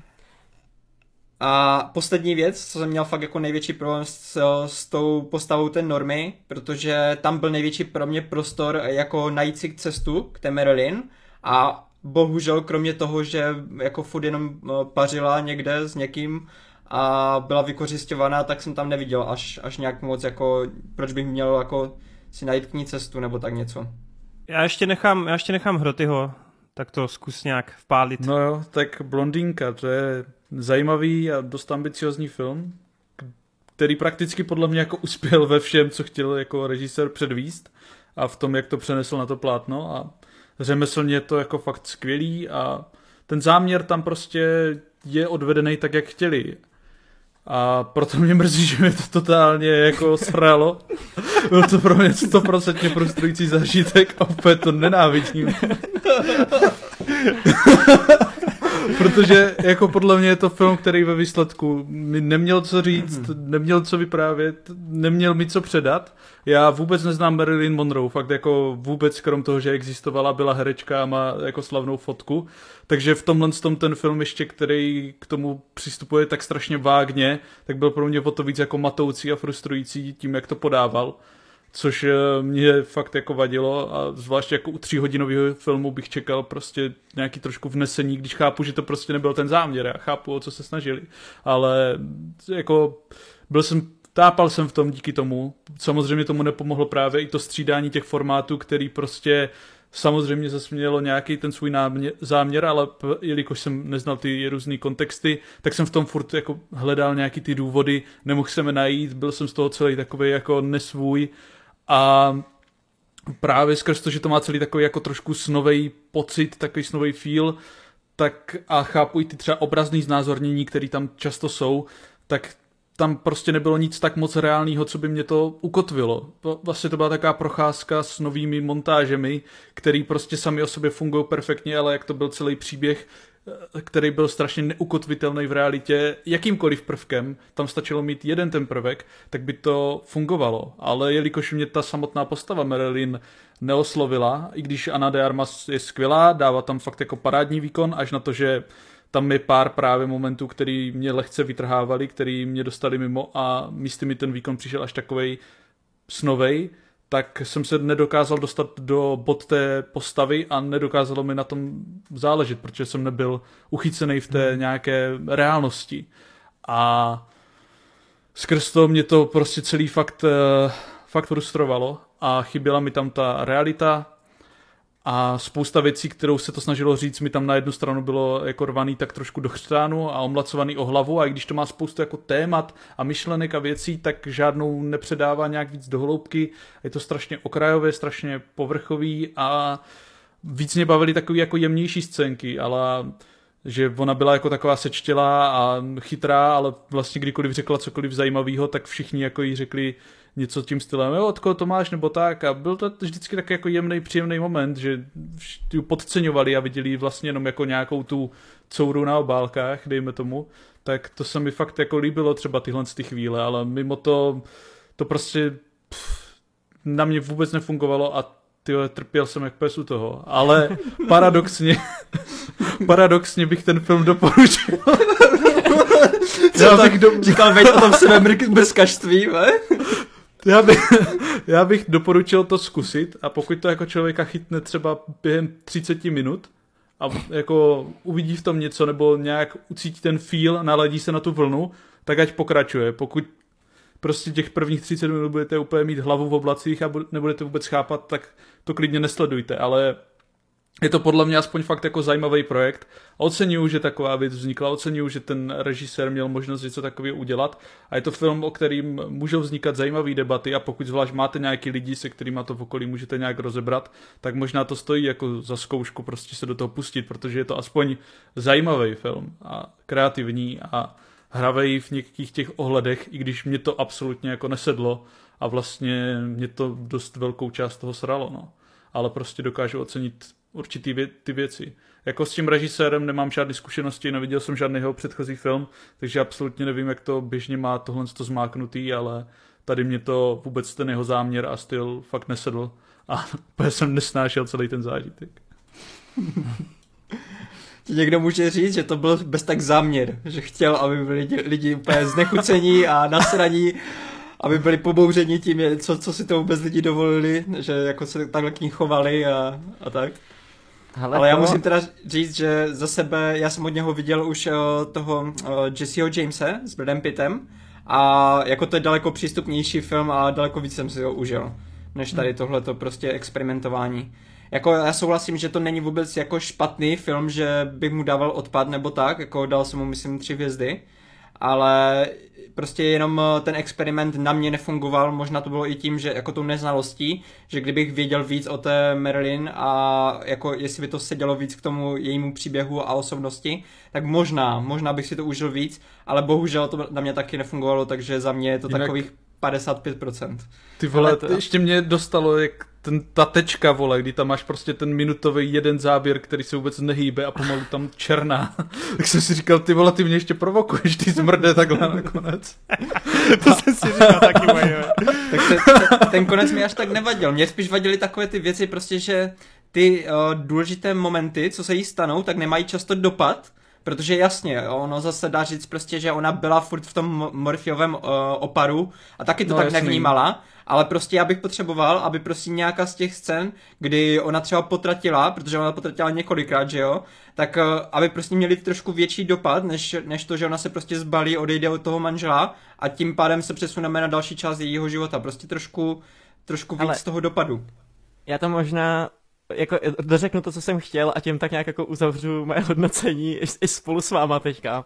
Mě to strašně připomínalo filmy Nový vlny, zejména jeden film a to je 8,5 od Fredeka Felliniho, nevím, jestli jste někdo viděl. A to je právě prostě kdysi vznikaly takové filmy, které měly přesně tenhle ten jako hmm. tuhle náladu. A třeba to 8,5 to je o tom, že ten režisér natočil nějakou úspěšnou komedii Sladký život a pak měl takový to jako rozmezí, kdy si po něm očekávalo, že prostě vypustí další jako velký film a on neměl co napsat. A tak o tom, že nemá co napsat, udělal film, ve kterém je prostě režisér, který jako se potácí životem a vlastně přesně chodí takhle z místa na místo a je to takový jako snový a bla bla bla a je to vlastně de facto o něm. A ty na to musíš koukat jakoby s tím, že ono to ne, nedává smysl, tam není nic, co by se mělo jako uzavírat nebo tak. To je prostě film, u kterého si sedneš a má na tebe dýchat nějakou atmosférou. A to je, to je přesně podle mě to, o co se nějak snažil ten Andrew Dominic, kdy no, přesně, chápu, no. jak podotkl Marty, ono to strašně sází na ty dobové fotky, které já znám, takže já jsem přesně tahle část, jako hej, to je neuvěřitelný. On prostě, třeba když tam přijde Adrian Brody, tak prostě ta kamera má jiný boke, který přesně odpovídá fotce, kterou oni spolu jako mají a je to strašně jako krásný vizuálně a vlastně ty na to koukáš trošku jako na obraz, než, než na film, no. Uh, každopádně já jako jak to říct, já nemůžu říct, že by to byl jako můj oblíbený žánr filmu, musím říct, že 8,5, dal jsem tomu pěti kvalt, ale asi už se na to znova nepodívám, je to prostě, je to takový ten film, který, je to takový ten film, který je extrémně zajímavý, asi z nějaký, má nějaký umělecký kvality, má prostě jako určitě, mm, jak to říct, asi, asi bude jako asi se jim podařilo to, co chtěli říct, ale není to vůbec jako divácky přívětivý a není to takový ten konzumní film, který si prostě pustíš na dobrý večer, abys prostě no, tak to, se pobavil. To jako určitě ne, no. Musíš na to koukat prostě s tímhle s tím pohledem a když já se na to dívám, tak tomu prostě nemůžu upřít ty kvality, protože ten film to v sobě má a právě, jak jste si říkal, že ta Anna de Armas to hrála snově a tak, já, já fakt jako jak mám nakoukanou z těch dokumentů tu Marilyn Monroe, ona se fakt takhle chovala. Ona prostě fakt jako perfektně jí vystihla. Já jsem z toho byl až konsternovaný, protože třeba v, tady v tomhle roce jsme měli ještě toho Elvise, připomeňte mi toho herce, který ho uh, hrál. Austin Butler. Austin Butler, jasně. Ale fakt se jako do něj dostal, jako myslím si, že s Elvisem mám všeobecně jako vodost lepší pocit, ten konec funguje víc, je to prostě příběh odvyprávěný od A do Z ale pořád jako vidíš Ostina Butlera, který hraje Elvise, i když ho hraje výborně a tak, ale ta Anna de Armas se tady v tomhle tom pro mě fakt jako v ní proměnila, což jsem vlastně jako neočekával a jsem vlastně jako za to rád. Takže to jdeme dokončit. Ale... To rád řekne, že to je totální odpad, totální, jo. protože Anna de Armas je slabá postava. Zack, Zack Snyder to umí líp, ty formáty. Podle mě... Kámo, ale když je tam asi pětiminutový, skurvený pětiminutový záběr, jak ve slow motionu i vlaje, vole, sukně, jak jsem si říkal, že i Snyder by to natočil líp, to je pravda. ne, hele, já bych ten film označil jako za tříhodinovou sebehoňku, vole. Fakt, jako, je to prostě, je to, ten režisér si prostě jenom honí péro, vole, nad tím, jak je artista, vole. jako prostě, Ana de Armas je tam podle mě naprosto fantastická. Ona podala podle mě skvělý výkon, podobně jak třeba Hroty, já o Marilyn toho tolik nevím, ty fotky teda ale na rozdíl od něj jako docela mám, jako na IT, některé ty filmy taky vím, takže jako já jsem pochopil okamžitě, o co mu jde v těch scénách a takhle a technicky, vizuálně paráda, prvních 15 minut jsem si říkal, ty pičo, to má neuvěřitelný jako prolog, to mě jako neuvěřitelně vtáhlo s tou mátí, jak to tam, jo, to bylo fakt jako naprosto úžasný ale pak se to začalo postupně jako rozkládat jako komplexně jako rozšiřovat. A já jsem si říkal, ty vole, jdi do prdele prostě. jako, jako, ten film, ty, hej, ten film je moc krátký podle mě, ale. Maria. to, co, co? Já souhlasím, hej, aby, já ten, aby ten film, aby ten film na mě měl nějakou, jako, aby za, na mě zanechal stopu, abych potřeboval aspoň 6 hodin a potřeboval bych, vole, aby kurva neskákal v čase, jak kripl, vole, prostě. Je, přesně jak jste zmínili, ona pět minut něco řeší, dalších pět minut, vole, to vidíš ve slow motionu, jak to řeší, pak pičo máš letopočet, vole, nová scéna, a zase pět minut něco řeší, pak zase pět minut ve slow motionu to řeší a, a je to furt dokola, vole. Ale, a já si říkám, ukažte mi ty scény, abych s ní soucítil. Já nepotřebuji slyšet, že má daddy issues, vole, jako tisíckrát. Já nepotřebuji, aby mi to tam ta Anna Ade Armas, vole, dvacetkrát během minuty řekla, jako, oh, daddy, vole, bla, bla, bla. Je to, to mě uprdele, ale proč já jí mám jako litovat, když kurva za 90% věcí si může sama, vole. Mě to prostě nezajímá, vole, že ona furt trpí. Jako, a jde do prdele, vole. Je to její volba, vole. Tak myslím trošku harš, jako. To bylo to vzem, neříkal. Vzem tomu, jaký, jaký byl předtím studiový systém a A jde mi uprdele, tak ať to nedělá, vole. Ať to nedělá, kurva. Ne, ať jde ne, do marketu, vole. to je, to je jako hodně špatný take, teda. To je podle mě spíš ale problém toho jako filmu, že jako jo, já chápu je. právě, co si prožívala ta herečka a skrz to to dokáže tak nějak člověk jako víc vnímat, když se jako na, na, nažena na tu vlnu toho životu jejího, té reálné osoby, ale ten film, jak ti to podává, tak ty to tam právě jako necítíš. Ty právě tam necítíš ten dopad, si... jaký to na ní má a tu jako ano, ale tohle to sleduj, ale mě ten film třeba bavil na té úrovni, že když ty informace víš a když jako to znáš, no tak to, když se na to ale... podíváš, tak už ti ten film to nemusí říkat. Ten film je Kámo, jenom od toho, ale, ty ale sorry, já potřebuji ale do naladit na tu ale, postavu. Kurva, ten film má fungovat sám o sobě, vole. To no, víš ale to, to, říkáš ty, ale víš co, jako je to pravda, ale já ti říkám, že prostě pokud on se snažil to udělat přesně stejně jako ten Felín nebo podobný jako typy tvůrců, jako, hej, ty Ale teď by to šlo udělat, ale šlo by to udělat tak, jak ty říkáš, ale do toho jako to protnout jako normálně systematický no- normální ale příběh, pak kde už, to, něčeho pak chytneš. už to není ono. Jako tohle to je prostě... ně- Mm. Ale to mi neříkej, kámo, ty muzikantské filmy, ty jasně ukazují, že to jde přesně, dobrý, nemusíme tady třeba mít někteří rádi Bohemian, jsou jako consumer uh, friendly, víš co, ty jsou proto, aby to diváci pochopili, aby jako si, si se nad tím pobavil, nebo jak bych to řekl, to je Dívej, prostě... Ale ne, ne, ne, ne, já ne, neříkám, mě nevadí to, že ten film je depresivní a že prostě si střídá to, ale já potřebuji tam mít jako hmm. nějaký záchytný bod a já, jako, No, tu já nevidím, já nevidím pointu, já nevidím pointu v tom, že tři hodiny koukám na to, jak ona je ve sračkách a pořád se to jenom opakuje. Každých 10 minut má novou sračku, která se jí objeví před životem. A já říkám, dobrý, ale má ten film ještě něco víc? Nebo jenom Jo, sleduju tři hodiny to, jak ona je v píči? No ale To víš co, právě- jako tam, když o tom, jakoby víš o tom tématu, tak si řekneš, jo jasný, takže ten film prostě mapuje to, ten její vztah s těma eh, bráchama, že jo, a prostě to, že se sešla s tím Chaplinem mladším. A teďka víš, že prostě on, oni přesně byli v téhle fázi a řekneš si, aha, takže ti tenhle ten film to jako ukáže. A tím, že to ukáže, tak vlastně ti na to dává nějaký náhled, protože o té Marilyn Monroe je to strašně roztroušený.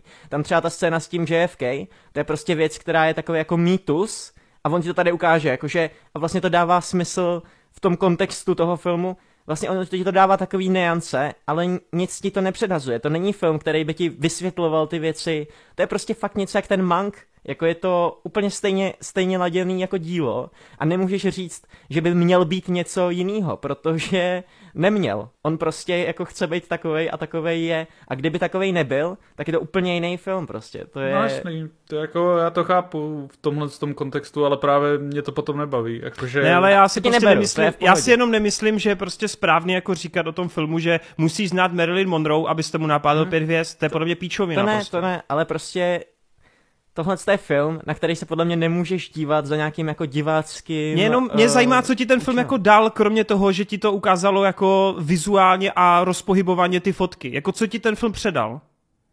No. Co, co bys, jako buď, buď bys nevěděl, nebo chápeš, jako k čemu jo, je rozumím, rozumím. Jo, hele, s tím jako se nepopírám. Ten film je jako hezký, ale k hovnu. Ale vlastně jako, co můžu říct, tak je, že předal emoci Marilyn Monroe, připomněl vlastně, připomněl vlastně nějaký její působení to je jako kdyby se ptal, vole, já, já, já nevím. Jako jo, tohle ale třeba nepřijde- dívej, vy jste tady třeba řekli, mě to neprodalo jako... Marilyn se mi tady v tomhle filmu ukázala, ukázala jako ženská, která teda, nebo pardon, uh, ježiš, jak se jmenovala tím civilním Norma. jménem? Norma. Norma. Se tu ukázala jako osoba, která si vytvořila vole svůj pseudonym Marilyn Monroe, takže zároveň si tam pohrávali trochu s tím, jako že ona teda v hlavě to nemá úplně srovnaný, jako která z nich je která, jo, dobrý, chápu, tady ty psychicky nějaký to, jo, dobrý, ale a má ty daddy issues a vzhledem k tomu, co se stalo i v minulosti s mámou a tak, dobrý, chápeme se, ale jako ten její klad, kromě toho vzhledu, je tam jako jaký? Protože oni říkají, že teda sečtěla. No, jasný. A kdy jsme to viděli, že je sečtěla, kromě rozhovoru? Kde, kde k tomu je ta výstavba? Jo, nebo... Jako, No, já, ona já, na tam- mě já, strašně nepůsobila jako, jako postava pořádná. Právě, jako ona jenom jak nějaký Taková- jako, a to je to, co Vejt říká, já to jako chápu, já mám taky někdy rád jenom jako pocitový věci, jo, já nepotřebuji jako, aby to mi všechno No, dávalo jako před ksicht, ale prostě si jenom říkám, Hele, já, že to já, taková škoda jasně. prostě, když je ten film tak kur, kur, jako kurevsky dobře natočený ten film je, hmm. tak proč se kurva nesnažil hmm. tomu dát jako t- ten obsah, jako jo, protože takhle je to jenom fakt jako honitba prostě. Je to prostě forma nad obsahem, no. Já vám Forma ale na to nemůžu nic říct, protože máte pravdu a souhlasím s váma, ale to je fakt, Ale jako jsou prostě, jsou různý druhy filmů, víš co, my tady většinou koukáme na ty na, na, Ty obsahové. jako na mainstream, ale na ty obsahové filmy, Na ty ale fakt obsahové, jako no. když nakoukáš třeba slow cinema, Nemůžeš si říct u slow cinema, vole, proč teďka kurva koukám minutu, jak někam jde ten, ten, ten člověk, když to není důležitý. No ale jasný, důležitý ale to tak- není, ale prostě je to druh filmu, který tohle dělá. A tohle Ale kámo, prostě tady se, tady se, ale, kámo, ale tohle je jiný. Podle mě se tady bavíme o osobě, která je veřejně známá, která je prostě jako, No jasně. to není, to není, že si natočíš, vole, tam za jezerem, Mhm. mm-hmm. píčo, vole, o nějakým Pepíkovi, který je mentálně postižený a uděláš z toho animovanou pohádku, vole, jo? Jasně, jako, tak on to myslel tak, že to je osoba veřejně známá, proto všechny její fakta jsou jako známý a nemá důvod tě je představovat. Ty víš, jaká byla Marilyn Monroe. A pokud to víš, tak se na to podíváš a řekneš si, procítíš ten její okamžik prostě. Ty ty informace máš a teďka to máš prostě jenom jako to, což je třeba No- můj přístup k tomu filmu. Neříkám, že to tak jako chtěl, ale je to Já jako bych to věc, možná kterou i procítil, abych to možná i procítil víc, kdyby to mělo třeba hodinu a půl tady, takový jako emoční nájezd, ale Jo. prostě tříhodinový topení No se v jedné emoci, v jedné lince, Ale s tím která je je úplně strašně jako monotónní. Ale to je ten problém, že jako dívej, na jednu stranu třeba dobrý, je to kratší, bylo by to kratší, ale to by bylo podle mě ještě horší, protože ten film, pokud je takhle udělaný, on tam fakt přeskakuje x letopočtu a x událostí a to mě na tom asi sralo nejvíc, protože si říkám, tak buď se kurva zaměř na jednu etapu a udělej pořádně, anebo teda to roztr, ro- jako rozkouskuj, ale dej tomu nějaký, nějaký téma, nějakou kotvu, nějak to, nějaký vstyčný prvek a nejenom to, že každý téma je Marilyn na sračky prostě. Jako ukaž mi ukaž mi jako tu cestu, která k tomu vedla a nejenom, že máš střih a najednou pičo, vole, čekám dítě, boom, vole, nemám dítě, boom, daddy issues a to je no, furt jasně, dokola, a jenom prostě chceš tam kolovrátek. vidět ty vrcholy, ty pády, ty linky, nechceš A mě třeba ta přímku, Marilyn, No. a mě ta Marilyn třeba jako i jako vůbec jako já neměl absolutně žádný důvody fandit. Jako nejen fandit, ale mě ta postava přišla, že jako fakt až jako, až zle, že byla podaná, jako až negativně, jakože já jsem prostě, mě až přišla fakt jako odporná, jako povahově prostě. Mně fakt jako ta postava přišla úplně, as- asi ten film udělal úplný opak a tu Marilyn prostě schodil do, jako fakt do produktu jenom pro mě a Vidíš, já jsem třeba jako k ní měl takový vztah, že jsem o ní věděl ty věci, bral jsem to jako fakt, ale teďka, když jsem to pocítil a třeba jsem si řekl, hej, ona to dětství měla takovýhle a pr- prostě, když jsem to viděl, rozpohybovaný, tak mi to dalo tu emoci toho, že teďka mi je jí mnohem víc líto. A říkám si, že prostě to mohla být úplně normální holka, kdyby neměla to dětství a že ten hollywoodský systém byl fakt na hovno. A že prostě ty věci se tam dějou některý i do teďka, vys Jeffrey Epstein a podobný jako sračky. A prostě jako to ten, to ten film mi prostě předal, což jako... Hmm, a mně tam právě chybělo víc to Ale nějak uchopit, abych guys, to procítil ten Kdyby moment, to, byla, kdyby to byla Marvelovka, kdyby to byl prostě nějaký mainstreamový film, který chce být jako o tom, aby pobavit, pobavit masy, nebo odvyprávět, až se budeme dívat na Audrey Hepburn a budou, budou chtít vyprávět jako její příběh a nic tam takového nebude, nebo prostě vys uh, ten Sherry, nebo tak něco, tak tam by mi to třeba vadilo, že je to takový snový a tak, ale jakož ten film se o to nesnaží a je to úplně nějaká jenom jako exprese, je to úplně jiný přístup. Já Může se ti to nelíbit, může prostě to. Já taky nejsem s tím filmem jako 100% spokojený. Občas jsem se nudil, konec mi přišel na hovno, bla, bla, bla.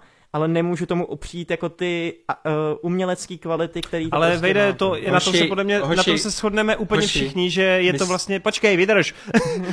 Já chci říct, že všichni tři se shodneme na tom, že nás to po, po té formě bavilo, nebo jako ne bavilo a přišlo nám to zajímavý. To nikdo nerozporuje tomu filmu. Ten Hmm. film je kus uměleckého díla, ale měl by být možná Dobrý, neměl by být, OK. Autor to tak nezamýšlel, ale teda tím pádem moc nerozumím, proč si vybral tohle téma prostě. Hoši, my jsme už jako Andrew Dominik, už to moc natahujeme, už opakujeme pointy, už je to furt to samé. Pojďme na další téma, protože ještě tady můžeme změnit formát na černobílý, vole, a jsme úplně jako on. No, True. dobrý. No, mimochodem, já jenom jsem to, ukončím to tím, že já jsem ještě ani nedal hvězdičky a já vůbec nevím, co tomu dám, protože já vůbec nevím. Z jedné strany tomu chci dát pět, z druhé odpad, vole. Jako, Mhm. Já jsem tomu dal pět hvězdiček a už si to nikdy nepustím, pravděpodobně. Prostě viděl jsem, za jsem s tím v pohodě, ale jako... Já jsem tomu dal dvě hvězdičky a už si to nikdy nepustím, ale jakože t, já nemám nic ani proti téhle formě jako vyprávění, ale tady mě to prostě celkově nesedlo Jasně. tím uchopením. No. Ne, ne, ne, nenaladil jsem se na to a to je prostě můj největší. Kamu, pět minut, pět minut ve slow motionu, pičo, tam sleduješ sukni, vole. To je... Jako jestli tohle není sebehoničství, tak co už, vole. A jako zrovna v tam u té scény jsem úplně řval už na televizi. Já to chápu, pojď dál. To je ta fotka, kterou znám, to je ta jedna, kterou Mě znám. prostě, mě ale fakt, mě ale fakt ale mě přijde, ani mě ale jako- fakt přijde, že si ten autor z nás vyloženě dělá prdel a úplně si říká, my jsme debilové, co nic nechápeme a já ti to tady budu ukazovat furt. Já, já třeba, já fakt jako, já jsem ani nepostřehl, že to mělo pět minut ten závěr. Že prostě To jako já, já jsem to, ale... já, já, jsem, já jsem prostě jako u toho vůbec neměl ten pocit, že se to někde jako zdržuje nebo tak. Já prostě, když jsem na ten film koukal, tak jsem asi prostě věděl, do čeho jdu, jako. Prostě znova jsem se koukal na Manka, nebo prostě jako... Seš, seš elitář, my chápeme, my, to, jo, my tomu nerozumíme. Hoši, pojďme dál, protože už aj kočka tady z toho má hlad, jak jsme dlouhý. ty vole. Víte, co je ale nejlepší? Že v téhle epizodě nebyl Ady, vole, protože to bychom, to bychom Ty neodešli vole. z tohoto No, tématu. no. Guys, vy říkáte, vole, jak je blond dlouhá a jak je prostě nudná. To samý jsem cítil od to nic má drahá. Co mi k tomu řeknete?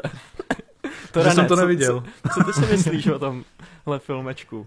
Olivia Nesou- Wilde, Nesouhlasím, absolutně nesouhlasím. povídej, proč Eh, nesouhlasíš. Hele, to nic drahá je teda opak blond už jenom z toho důvodu, že to prostě je klasický mainstreamový film, jo, takže z tohoto hlediska tam chápeš ty principy, chápeš, jakým stylem je to natočený a rozumíš jako tomu, na co jdeš. Já musím říct, že já jsem se na tenhle film docela těšil, reklamní kampaň byla, řekněme, docela, docela cool, bavilo mě to, jakým způsobem se to odkrývalo.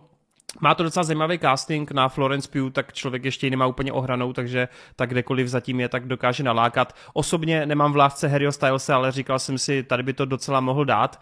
Ale specificky jsem se těšil na Chrise Pina, i když jsem teda tušil, že bude mít vedlejší roli. A to samotný téma, ale z traileru, působící jako Stepfordský paničky meets Truman Show, jsem si říkal, že by to mohlo být fakt zajímavý a u mě je všeobecně známo, že já miluju tyhle koncepty. Mě to prostě baví, když jako seš třeba hodinu v ně, nějakým filmu, v nějakým příběhu, buď máš postavy uzavřený na nějakým prostoru, zjišťuješ, proč se tam dostali a tak dále, anebo jsou na nějakém specifickém místě, kde zjistíš, že to místo je trochu odlišný. Tohle je prostě koncept, který já miluju a mohl bych nakoukávat 20 takových filmů ročně, i kdyby byly přes kopírák, furt bych si to užíval. To nic drahá teda na základě toho mě dost bavila. První hoďku jsem si fakt říkal, že mi to dost baví, právě jak ty Stepfordsky a tak dále, tak měl jsem v hlavě nějaký teorie, jakým způsobem to bude probíhat.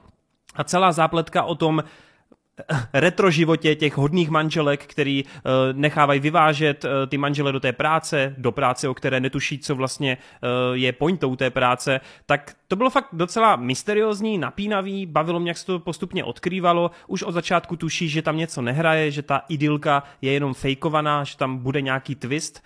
A v momentě, kdy ten twist vlastně přišel, tak tam je vždycky důležitý, jestli tě ten twist jako uspokojí, že jo? To je vždycky u těchto projektů, u těchto zápletek prostě hm, jako to ono, na, na základě čeho se potom bude odvět tvůj pocit až do konce.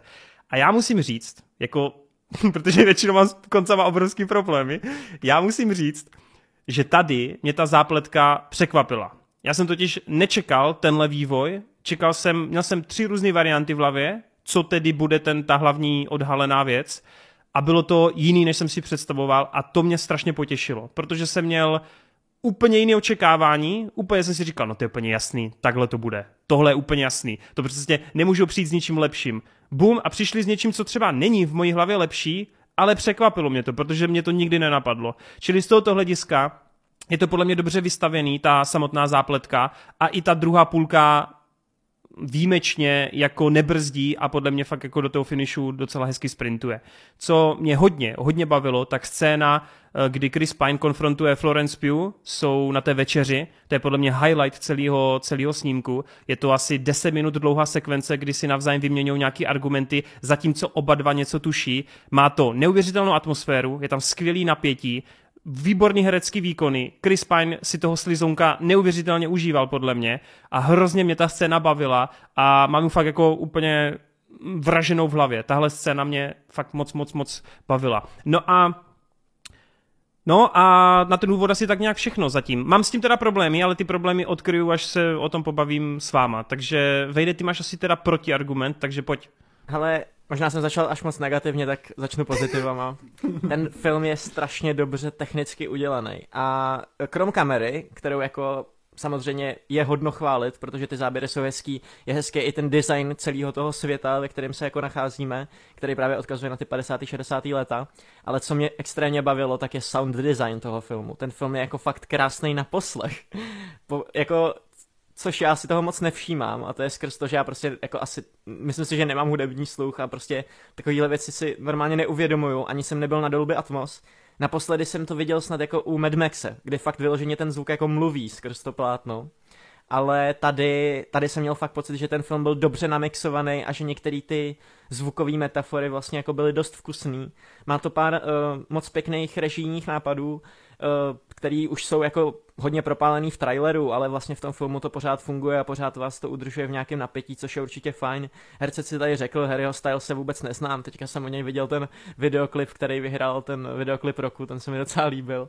Ale s čím jsem měl docela problém je, že z nějakého důvodu to napětí se mě drželo v těch konkrétních scénách, ale jinak jako pozvol na ten film mě asi jako moc nebavil. Moc jsem nevěděl, proč mám fandit hlavní hrdince, přišla mi taková nevýrazná a na konci, když už se odhalila ta, eh, ta pointa, kterou jsem taky nečekal mimochodem, protože si myslím, že je hodně jako nepředvídatelná, tak jsem si řekl, ty jo, ale je to super, ale kdyby to bylo jako díl Black Mirror na hodinku prostě maximálně, tak je to takový víc zdravější a možná si to užiju jako mnohem víc. Takhle hmm. Fajn film, fajn thriller, ale vlastně je to jenom fajn a mám pocit, že za měsíc si z toho půlku nebudu pamatovat, což už vlastně dva dny po projekci takhle mám, že si Mimochodem, z toho vlastně nic nepamatuju. Já tady jako nechci přehánět, ale ta Olivia Wilde, ona vlastně předtím dělala ty šprtky to chtějí, nebo jak se to jmenovalo, Booksmart. Taky, taky. Což mimochodem, já jsem, když jsem to viděl poprvé, tak jsem tomu napalil pět hvězdiček. Já jsem se fakt od Jump Streetu, od Jump Streetu jsem se tak nes, nenasmal u komedie. Pak jsem to teda po druhém zlidnutí už snížil na čtyři, ale bavil jsem se. A ona tímhle filmem fakt jako jenom ukázala, jak se posunula za ty roky. A já bych ji až trošičku, já to nechci přehánět, tak mě neberte za slovo, ale trošičku bych ji... No, ty, ty, to, ty to víš? No, no chci tak... přirovnat k tomu Jordanovi Pílovi, že jo? Jakože já, já, jsem já to úplně čekal, úplně jsem to čekal. Fakt? Nesrovnatelný, ale...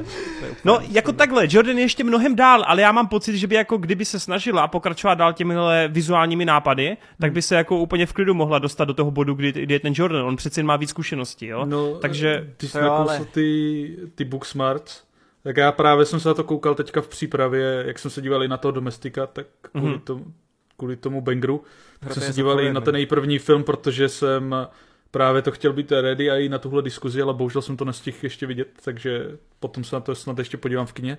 Tak vlastně mě ty Booksmarts jako přišly strašně zajímavý, jako dobře uchopený, ale ve výsledku strašně takový mm, jako zběsilý, takový neučesaný, takový, že to hmm. strašně chtělo říct moc věcí a nezapadalo to do sebe tak dobře, občas si to trošku protiřečilo. A tady je jedna stejná scénaristka, pak jsou tady dvě jiný, než byly u toho pr- původního filmu, proč tohle není komedie, že jo? Tak jsem se chtěl zeptat, jako jestli tady to nějak do sebe líp zapadá, teda, nebo jo, je to, to taky hej, takový trošku... Já si to teda teď, teďka vezmu a řeknu, že jo, zapadá to lépe, právě kvůli tomu, že hlavně do té doby, než přijde ten zvrat, tak ten film jako perfektně drží pospolu, že ty si fakt jako pořád každou scénou trošku víc jako navladěný na to, že tam se fakt jako něco děje špatného, něco mm. jiného, něco, co nebudeš čekat a fakt to potom jako dostaneš, že, že nemůžeš, jak kluci říkali, nemůžeš očekávat moc uh, odhadnout, co se tam stane, protože je to fakt mm. nepředvídatelné. Mm. Pro mě osobně ten zvrat je hodně zajímavý, ale už nefungoval od té doby ten film tak moc dobře, jak do té doby. Protože ne pak, vždycky, ale no. No ne, ne, že vždycky, ale tam jde o to, že ona v podstatě od toho bodu jenom utíká, jenom se snaží utéct a jako nic víc tam není moc. Jo, jako samozřejmě v té situaci asi to je pochopitelné, ale prostě chtěl jsem tam ještě trošku něco víc nějaký, víc uh, high impact uh, scén a momentů, aby to prostě pro mě mělo ještě větší dopad. Ale říkám, to budování perfektní a tak dále, uh, hodně tam hraje roli právě kamera uh, Matthewa Libatikue, ty vole ten jméno. to je borec, který dělá, uh, dělal hodně filmů s Daranem a Uh, Aranovským. Ano, Aranovským. uh, dělal Fontánu, Černou labuť, Zrodila se hvězda, i Requiem, takže on jako tu práci s tou kamerou má fakt uh, hodně intenzivní a v momentech, kdy třeba se jí, při, uh, se, se jí stávají ty halucinace typu, že se tam přibližuje to sklo, které jste viděli už v traileru, nebo v podstatě v jakýkoliv moment, kdy ona je v halucinacích a přechází z těch halucinací buď do nich nebo z nich, tak ty momenty jsem si neskutečně užíval, protože ono je to jednak vizuálně podmanivé, a jednak potom i ten zvrat samotný odpoví na to, proč, se to, proč jsi viděl to, co jsi viděl. Což mi přišlo, to, to je vždycky takový super pocit, právě naopak od, od té blondinky, kdy ty něco vidíš, nechápeš to a potom to dává perfektní smysl, protože ty chápeš, proč se to dělo. Což jako ten moment u blondinky se nikdy neměl, bohužel. To je, to je prostě jako kouzlo filmu, prostě ty payoffy, mm-hmm. když něco nastolíš a pak to... Právě, přesně tak. Souhlasím. A zároveň i jako tematicky to dává smysl, protože když tam je tam vlastně vždycky vidíš ty uh, zaběry, uh, takové ty hypnotické, jak tam ty baletky zvedají nohy a, a je to dělá ty, ty vzorce a tak dále, tak ono to jednak sedí do té příběhu té postavy, protože ona dělá ten balet, že jo, ona tam chodí na ty hodiny a, a cvičí to tam a na jednu stranu to odpovídá tématu, protože je to o, o řádu, že jo. Je to o tom, že lidi dodržují nějaký řád, jsou synchronizovaní, nemyslí jako jedinec, ale myslí jako nějaká společnost, což je přesně to, čeho oni tam chcou do, jako docílit. A tam se teda do, dostanu k těm, k těm postavám jednotlivým a jak jsou zahrané, tak musím říct, že právě Florence Pugh a Chris Pine to tady neskutečně táhli pro mě, protože uh, ten Styles se mi až tak nelíbil, možná je By to, the to way, nesouhlasím s Chrisem Pinem, mě vůbec nebavil. Mě přišel úplně prostě jako unilej záporák, strašně nevýrazný. Hmm. Prostě vole, jako člověk, hej, který bys tam dal. Hej, reálně v momentě, kdy tam přichází, já jsem měl úplně ty vole úsměv na tváři. Už jenom jak Fakt? přicházel a culil se ty vole. Ty vole, On, on, má, on má, Prostě já mám asi na něho crush, já nevím, ale on má vole nějaký prostě mojo na mě, fakt vole. Takhle to mám hrozně moc jako čas na toho filmu, že já jsem si prostě říkal, ty vole, to je jako takový prázdný prostě a ne, neumím to popsat. Prázdný, počkej, prázdný jako blondinka? Mě, na mě to právě celkem fungovalo právě kvůli tomu, že to tam nebylo moc. Nebylo to jako, on, on tam byl jenom jako No. takové uh, koření jenom. Nebylo to prostě přehnané s ním, takže za mě OK, i když je fakt, že on tam až tak moc neudělal. Kromě té Ne. velké scény právě u toho, při té večeři, tak jako neudělal až zas tak moc. On tam hrál spíš takovou druhu, druhou, druhé housle, no. A Což já je bych pravda. čekal, že tam jako nejvíc nabušený výkon bude podávat Olivia Wilde s Harry Stylesem. Olivia Wilde taky jako uh, tak, takovou menší roli tam jenom No hraje. ne, on naráží, on naráží na tu, on naráží na to, že jsou kolem toho kontroverze, že ona během natáčení se dali dohromady a spali spolu, že jo? Jo, tak. Tak oni právě možná proto docela tam byli méně, že spolu neměli vůbec jako žádnou scénu. No. Nemají no, nemají no. právě proto možná tam jako nehrali až tak moc, protože, Protože, jo, protože byli někde bokem.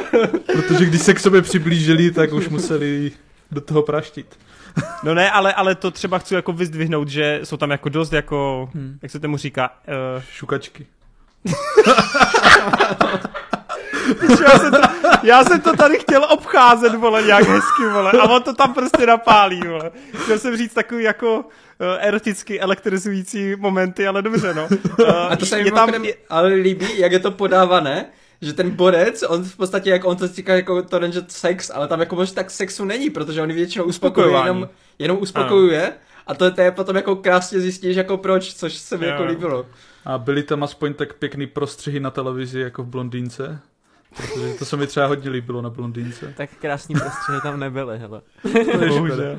To bohužel, bohužel. No, uh, já jsem jenom chtěl říct ještě k tomu Harry Stylesovi, že já jsem celou dobu u něho měl pocit, že on nehraje tu postavu, ale že hraje prostě Harryho Stylese v nějakém videoklipu. Hmm. Jakože já jsem vůbec necítil z něho ten charakter.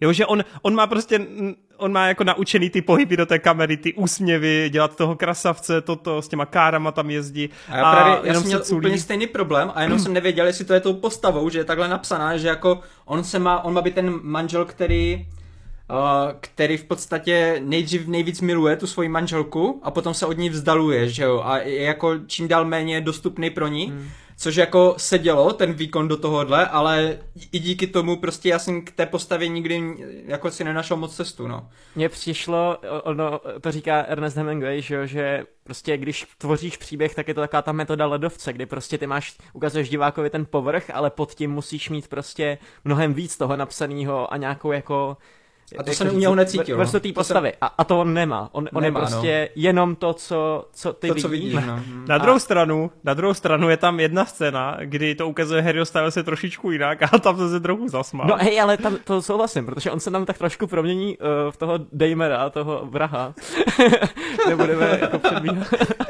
ale ta, tam mi právě přišel dobrý, protože měl nějaký charisma, protože měl jako nějaký gimmick, nebo jak bych to řekl. Ale jinak Je. musím říct, že i celkově ty postavy z toho filmu mi přesně přijdou tak plochý, jak jsem jako jak Ale jsem podle mě, popsal, no. po, podle mě po tom zvratu jako trošičku chápeš, proč tomu tak je. Jo, jo Nebo po jako, tom zvratu to chápu, ale jako, že by mi Jasně, to dělalo jasně. radost, to nemůžu říct, no. Jasně, hmm. chápu. No a ještě jsem chtěl říct, uh, já jsem tady docela pozitivně o tom mluvil, na druhou stranu já tam mám i dost velkou jako kritiku a ta kritika je třeba o tom, že já, to bychom museli do spoileru, tak jenom krátce, že když začneš jako trošku přemýšlet nad těmi věcmi, jak tam fungují a přemýšlet nad nějakým tím systémem a tak dále, tak eh, je tam spoustu jako plot holes, je tam spoustu Je věcí, tak. že si řekneš, tohle vůbec nedává smysl a jak se mohlo udělat tohle, když tohle a proč je to takhle složitě řešený, když by to mohlo být takhle. A v momentě, kdy začneš trošičku o tom přemýšlet, o celém tom konceptu toho filmu, tak se ten film podle mě trošičku jako rozpadá, takže doporučuji divákům nad tím moc nepřemýšlet ke konci, no. No, jasně no, s tím mám úplně stejný problém, právě proto jsem si říkal, hej, jako epizoda Black Mirror úplně super a myslím si, že by to fungovalo jako mnohem líp na nějaký Hmm. jako víc, krá... jako víc i takhle seriálový úrovni prostě. Ale ten to by na- nemělo tak hezkou kameru. Ale jako když se třeba, ty jsi to přirovnal jako k Truman Show, což chápu, že bylo jenom jako, že to je film ve stejném stylu, vůbec jako kvalitama Ne, se ten tím... trailer, jak naznačovali, no. Jo. Jako, já vlastně jako souhlasím, bla, bla, bla, ale prostě Truman Show to má tolik vrstev a je to prostě o tolik lepší film. Uh, tady tohle já- je prostě jenom taková hříčka, no. Já to nesrovnávám v žádným případě, já, já jenom když jako já jsem ještě konceptem předtím, jenom. předtím, než jsem řekl tuhle větu, tak jsem říkal, že chápu, že to s tím nesrovnáváš. A jo, Ale jako musíš se se mnou hádat, tak jako. A já jenom teda přidám to, že uh, já tam... Pro mě to je film, který mě bavil daleko víc než Blondinka, ale stejně cítím dost uh, podobnou prázdnotu z, ně, z něho, že uh, tady to bude mě, nový, aspoň, ty vole, slogan. ta, tady, mě aspoň, hláška, vole. tady mě aspoň poba, jako bavily ty jednotlivé scény, že jako když už se tam něco dělo, jako uh, ty halucinace, nebo to, když uh, tam vidí tu svoji sousedku Margaret a něco se tam s ní děje, tak tady tyhle ty scény mě fakt jako vtahovaly do toho, že jsem si to jako neskutečně užíval. Což se té blondince nikdy nepovedlo, jako že bych byl vtažený do toho děje takovým způsobem. Takže pro mě se taky ten konec trošku rozpadá, taky tam vidím právě ty plot holes některé a, a tak dále, když nad tím trošku víc přemýšlím, ale v momentu, kdy jsem se na to díval, tak mě to fakt bavilo a dělá to z velké části právě docela chytře, chytře napsaný scénář a hodně dobrá kamera. Jako ta kamera je fakt parádní a už jenom kvůli tomu si to jako vyplatí vidět na tom vel, velkém plátně. Takže za mě nějakých 70% a celkom spokojenost. To máme vlastně úplně stejně, já bych dal taky nějakou sedmičku s tím, že super žánrovka, no, takže z tohoto hlediska No a ještě, fajn. jak ty si tady, já tady mám totiž přímo tu poznámku, protože jsem se smál, že tady mám poznámku, když to porovnám právě s, s Nene a s Jordanem Peelem, tak uh, furt je to prostě uh, o úroveň horší. Je, je jako vidím tam ty ambice, vidím tam podobnou snahu, podobnou jako snahu o invenci a o zajímavost, zajímavé věci na malém prostoru, ale prostě není to ještě ten, ten samý level. A poslední hmm. věc úplně, Uh, ještě mě pobavilo to, že ta uh, autorka teda říkala, že ten, ta postava Chrisse Pina je inspirovaná takovým uh, pseudointelektuálním lídrem na YouTube, uh, Jordanem Petersonem, který je takový jako vůdce těch incelů na internetu. Dokonce i náš uh, Niko tady z, z Geeketsu ho jednu dobu poslouchal, nevím jestli ještě do teďka, Už má doufám, že ne. člověk, vole, taky miliony views úplně na každou píčovinu. ale- Ale, ale jako já mám právě na něho úplně podobný názor jako Olivia, takže když jsem to zjistil, že ta postava Chrise Pina je taková jako, že si z, děla, z něho dělá prdel, tak to je ještě ta třešnička, která jako mi přispívá k tomu, aby jsem si užil ten film. Tak teď se na to chci podívat ještě. Ne, je to fakt dobrý, je to, myslím si, že taky tomu dáš třeba sedmičku, že ti to neurazí. jste mě a- hodně, no. A jako mrzí mě, že jsem to nestihl, no. No. A ještě poslední věc, než přejdeme k sériovému vrahovi, tak, kde se teda Hroty konečně bude moc chopit slova, tak já chci říct jednu věc a chci se vás dvou zeptat. Nepřišlo vám, že tady po dlouhé době máte ten film, kdy se jako, je tam nějaká ta zápletka, něco se odhaluje a že ten film skončil jako v docela dobrou chvíli, že tam ještě nemáš takový to poslední dějství, takový ten boj proti něčemu. Mně totiž přišlo, že ten film právě skončil jakoby úplně v, té, v tom ideálním bodě, kdy většinou, kdyby pokračoval dál, tak většinou ty filmy pro mě se pak ještě víc rozpadají. No ale skončil v tu chvíli, to je dobře, že jsi to řekl, protože já jsem asi byl prostě naladěný nějak špatně, jako je možný, prostě vlastně jako, když takhle o tom mluvíte, tak ve finále to není tak špatný, jak já jsem to prožíval. Ale, ale, ale ten konec prostě to skončilo a já jsem si říkal, OK, prostě jako vůbec, jako o čem to bylo, prostě jsem si řekl, jo, v tu chvíli, protože tam nebyl přesně takovej ten, takový ten jako katarze, nebo jak bych to řekl, prostě takový ten poslední bod, kdy se dozvíš, o čem ten film vlastně byl, jako tu myšlenku prostě. Co, co Byl o- jako za, Vejde. zavřený. Tak mi, Byl tak mi to o- řekněte. O čem to byl bylo? o, byl o, jak se tomu říká, volném nádechu. Jo, Tím doslova to končí, že o svobodném nádechu. jo, jasně. To je, Tak je já, já vím přesně o čem to je, já vím přesně o čem to je, protože já jsem viděl rozhovor s uh, Olivií a ona to tam přímo řekla, že to je film o, o tom, taková oslava hrdinství toho, když se rozhodneš vystoupit ze své komfortní zóny a kritizovat to, jak se máš dobře. Hmm, Okay. cool. Nevím, No, co ti řekla viděl, blondýnka? vlastně Co ti jako- řekla blondýnka, chápu. kromě toho, že to je tříhodinová masturbace, vole? Je to pěkný film. Když už se jako bavíme o tom samotném konci, tak eh, já úplně chápu ty výtky, já s ním mám pro, stejný problém jako docela, že mě tam chybí trošku víc po tom zvratu, eh, nějaký něco s větším dopadem, ale úplně chápu, že když ona to psala, tak tady tohle byl nejlepší bod, kdy to zakončit, protože všechno se odehrává jenom v tom, eh, v tom jednom prostě světě mimo civilizaci a ten moment, kdy prostě něco se tam změní, tak eh, to je ten nejlepší moment, kdy to jako přestat, protože ty Ale- nemáš vidět, ty nemáš vidět ten návrat žádný. No, ne, Takže jasně, to pohodě. ten nejlepší moment No. děje a ta v tom nejlepším momentě příběhu nikoli v děje. Ano. Podle mě jo, Jenom podle mě to, to právě ukončený eh, fakt dobře, no. Jak ty si říkal, že to je o tom vystoupit ze své komfortní zóny. To bych jako žral, kdyby ta Fl- Florence Pugh v momentě, kdy se dozví, že je něco špatně, tak ona, tam nebyl žádný předod, kdy ona by byla jako taková jako na pokraj, jako že hmm. jo, mám se dobře, ale měla bych teďka jako hledat, co, co je špatně jako v tomhle světě. Ona v momentě, kdy měla první prostě nějakou špatnou, špatnou jiskru, tak v momentě na to začala jako pátrat a v momentě jí to přišlo divný, nebo mně to tak přišlo. Takže tam vlastně není žádný jako přerod v tomhle slova smyslu. ten to je konflikt, No, ale- tam ale máš tam- podaný. no. Máš tam minimálně s tím Harry Stylesem jeden takový ten rozhovor o tom, jako co by, o co může přijít a tak. Já jako, jsem že si právě mě- jako celou dobu říkal, co mi to chce říct. Možná je tam prostě. ještě, já to tam třeba vidím v tom, že uh, ta postava, on, oni v podstatě párkrát jak kdyby resetujou, že ona se vrátí zpátky do toho poklidného života a mohla by si to začít zase znovu užívat, ten šťastný život, a ona při první příležitosti se vždycky rozhodne, jako nechci ten no, život. jasně, přesně tak. Takže mi to právě přijde, že ten přerod, jako to, toho, co jsi řekl, tam vůbec není. A právě jsem si říkal, jako jestli je to třeba o tom, že jako o, mně se třeba doc, dost líbila ta linka postavení žen ve společnosti mužů, kdy prostě ženy jsou jenom od toho, aby prostě jako uspokojovaly ty muže, zatímco oni prostě vydělávají jako na rodinu a tak. Mm-hmm. To mi přišlo jako celkem zajímavá, jako prostě To to ten čas, jako tomu dodává ten Jordan Peterson. No, jasně. Ale, ale to tam vlastně na konci právě nebylo jako rozpracovaný, vlastně mi to nedalo takovou právě tu katarzi, jo. Proto jak ty si říkal ten konec, tak já, to skončilo ten film a já jsem si říkal, OK, ale prostě jako asi, asi fajn, ale nevím, co mi to dalo.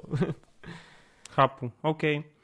OK, OK. Uh, tak jo, tak pojďme na pana Evana Petersona. Petersona? Peterson se jmenuje? Evan Peters. Peters. Evan Peters, velký crush mojí milované Káti. Let's go. ne, už je prej starý, tak už, už se jí tolik nelíbí. Bowner. Uh, je, to, je to po právu asi momentálně pátá nejsledovanější věc na Netflixu v historii. Yes. Až tak?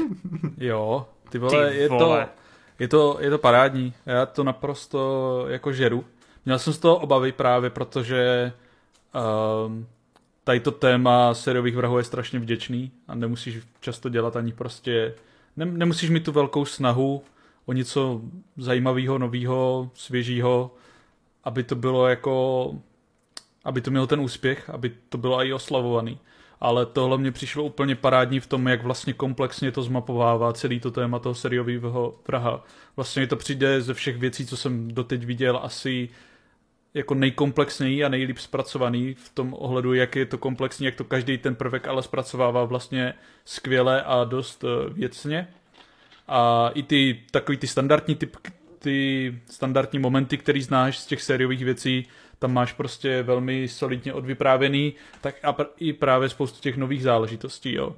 A má to i dost podle mě dobrou strukturu, že to vlastně začíná v bodě určitého zlomu pro tu postavu a pak se tak nějak vracíš zpátky a odhaluješ celý, celý ty věci, co jsou zatím a odhaluješ i ty věci okolo a vždycky se to na chvíli vrátí třeba do té přítomnosti, než se dostaneš k úplně tomu finále a dělají to podle mě fakt uh, dobrým způsobem, mají to fakt dobře rozfázovaný, rozmyšlený a vlastně mi bavilo, že vidíme jak celý život toho Darmra, tak poznáváme i ty jeho oběti různý, fakt jako do detailu i jejich rodiny, vidíme, jaký to má na ně vliv, vidíme jejich perspektivu, vidíme náhled na ty uh, eh, na tu rodinu toho vraha a jeho blízký, což je taky podle mě velmi suprově zpracovaný, či třeba jenom pohled sousedů.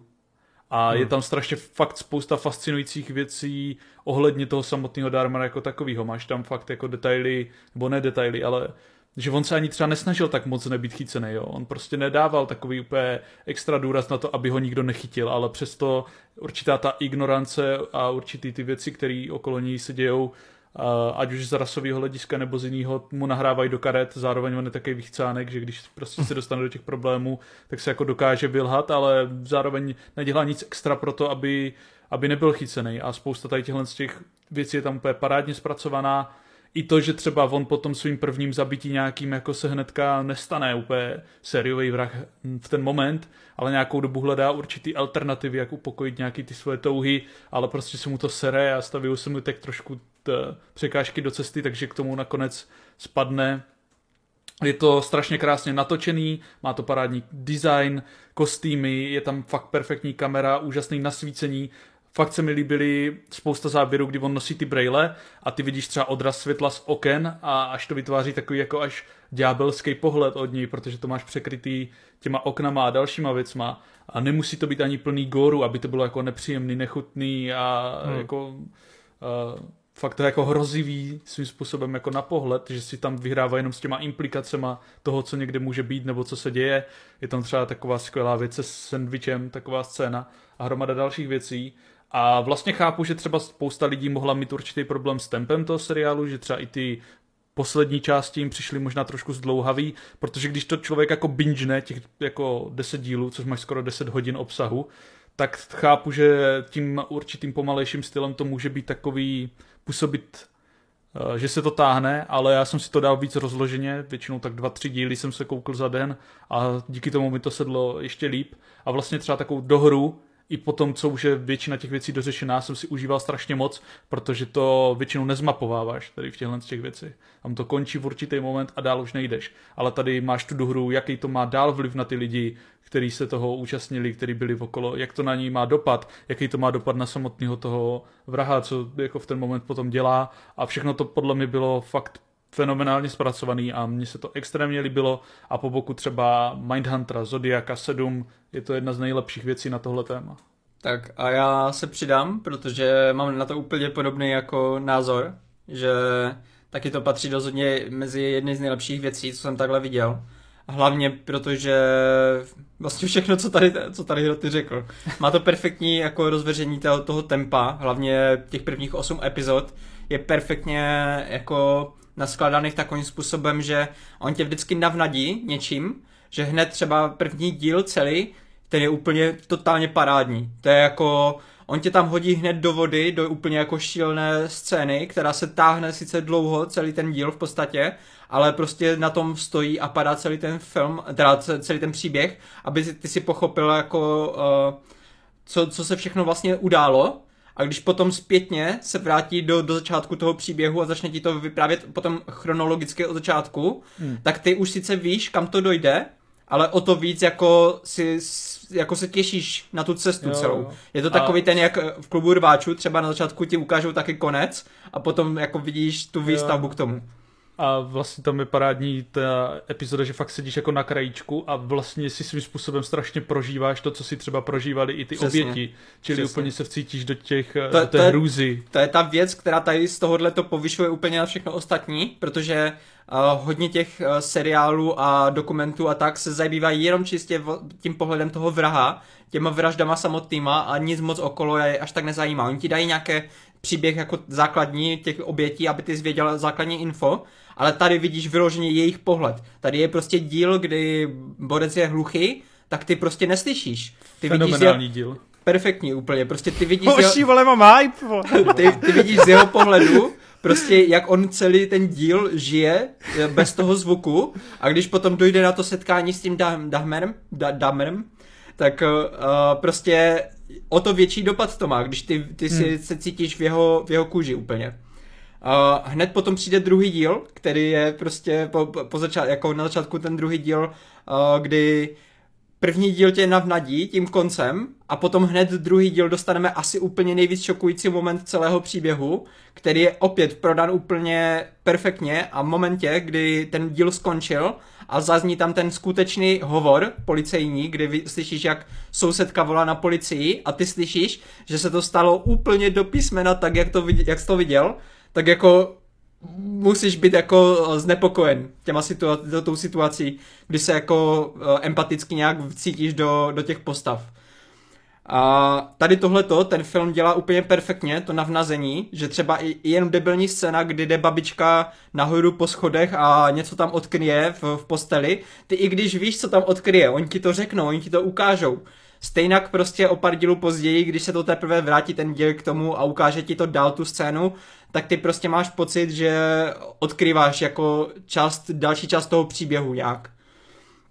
Uh, Mně se líbí, jak Martěz furt říká film, protože to strašně filmově působí, jak je jo, to no. fakt jako nádherně natočený. Já to mám, já jsem právě naopak to... od tebe, já jsem to bingenul, já jsem to ne, neče, nečekal, protože uh, jednak mi to doporučovala přítelkyně, jednak ty si to potom zmínil, že, že to jako máš nakoukané, tak já jsem si pustil první díl jenom tak jako na zkoušku, vůbec nic jsem o toho neočekal, protože já jsem vůbec nevěděl o, ani o tom uh, reálném příběhu, ani o tom, hmm. že ten seriál má být, ale v momentě, kdy jsem si pustil ten první, musel jsem pustit druhý, musel jsem pustit třetí a jel jsem prostě. Je to, je to skvělý, no, taky jsem to chtěl si to jako strašně nahnat, ale čas mi to nedovolil, ale Právě jak je ta epizoda, že vidíš vlastně celou tu epizodu z pohledu té jedné oběti, fakt prožiješ celý ten život, vlastně začneš ještě před narozením té oběti mm-hmm. a sleduješ tu matku, tak eh, tě to úplně vtáhne a je tam úplně parádní paralela s touhle postavou, že vlastně tam máš i tu důležitost, proč si zrovna vybrali tuhle oběť jako tu, kterou sleduješ, protože tam máš určitý uh, věci, které se od toho odvíjí a je strašně zajímavý, jak konfliktní emoce v tobě i ten seriál dokáže vydělat, vyvolat, protože ty třeba fakt máš takový pocit, že chceš fandit i tomu Darmerovi, aby se polepšil, aby třeba s tím přestal, nebo aby našel nějakou alternativu, nebo protože on je hozený do tady toho nutkání, který mu sám nerozumí, sám se tomu do velké míry snaží vyhýbat, ale to okolí mu to úplně nedovolí. A vlastně potom on sám aj říká, že ho překvapilo, jak vlastně snadný bylo dělat ty vraždy a tak v tom prostě pokračoval, protože věděl, že to je tak to je, snadný to je přesně to, že všechny ty věci, uh, ten seriál si dává pozor na to, aby všemu dal dostatečný čas, ať už postavám, ať už událostem, ať už prostě tomu, aby ukázal sociální dopad nebo to, co je špatně v té společnosti. On si dává fakt na čas, někteří lidi právě to hodnotili na ČSFD nebo tak, že je to až moc zdlouhavé na ně, že, že prostě, že se tam nic neděje, že tam není pořádně akce a oni tady chcou vidět jen ty vraždy a nic jiného je nezajímá. Tady prostě fakt jako ten eh, seriál si dává hodně pozor pozor na to, aby všechno, co potřebuje jako po, k pochopení toho, proč se to stalo, aby tam padlo o tom zmínka. Protože jiné seriály a tak často tíhnou k tomu, že vezmou jednu věc a řeknou, tady kvůli tomuhle se to stalo. On, on prožil tady tohleto trauma a kvůli tady tomuhle prostě byl takový, jaký byl.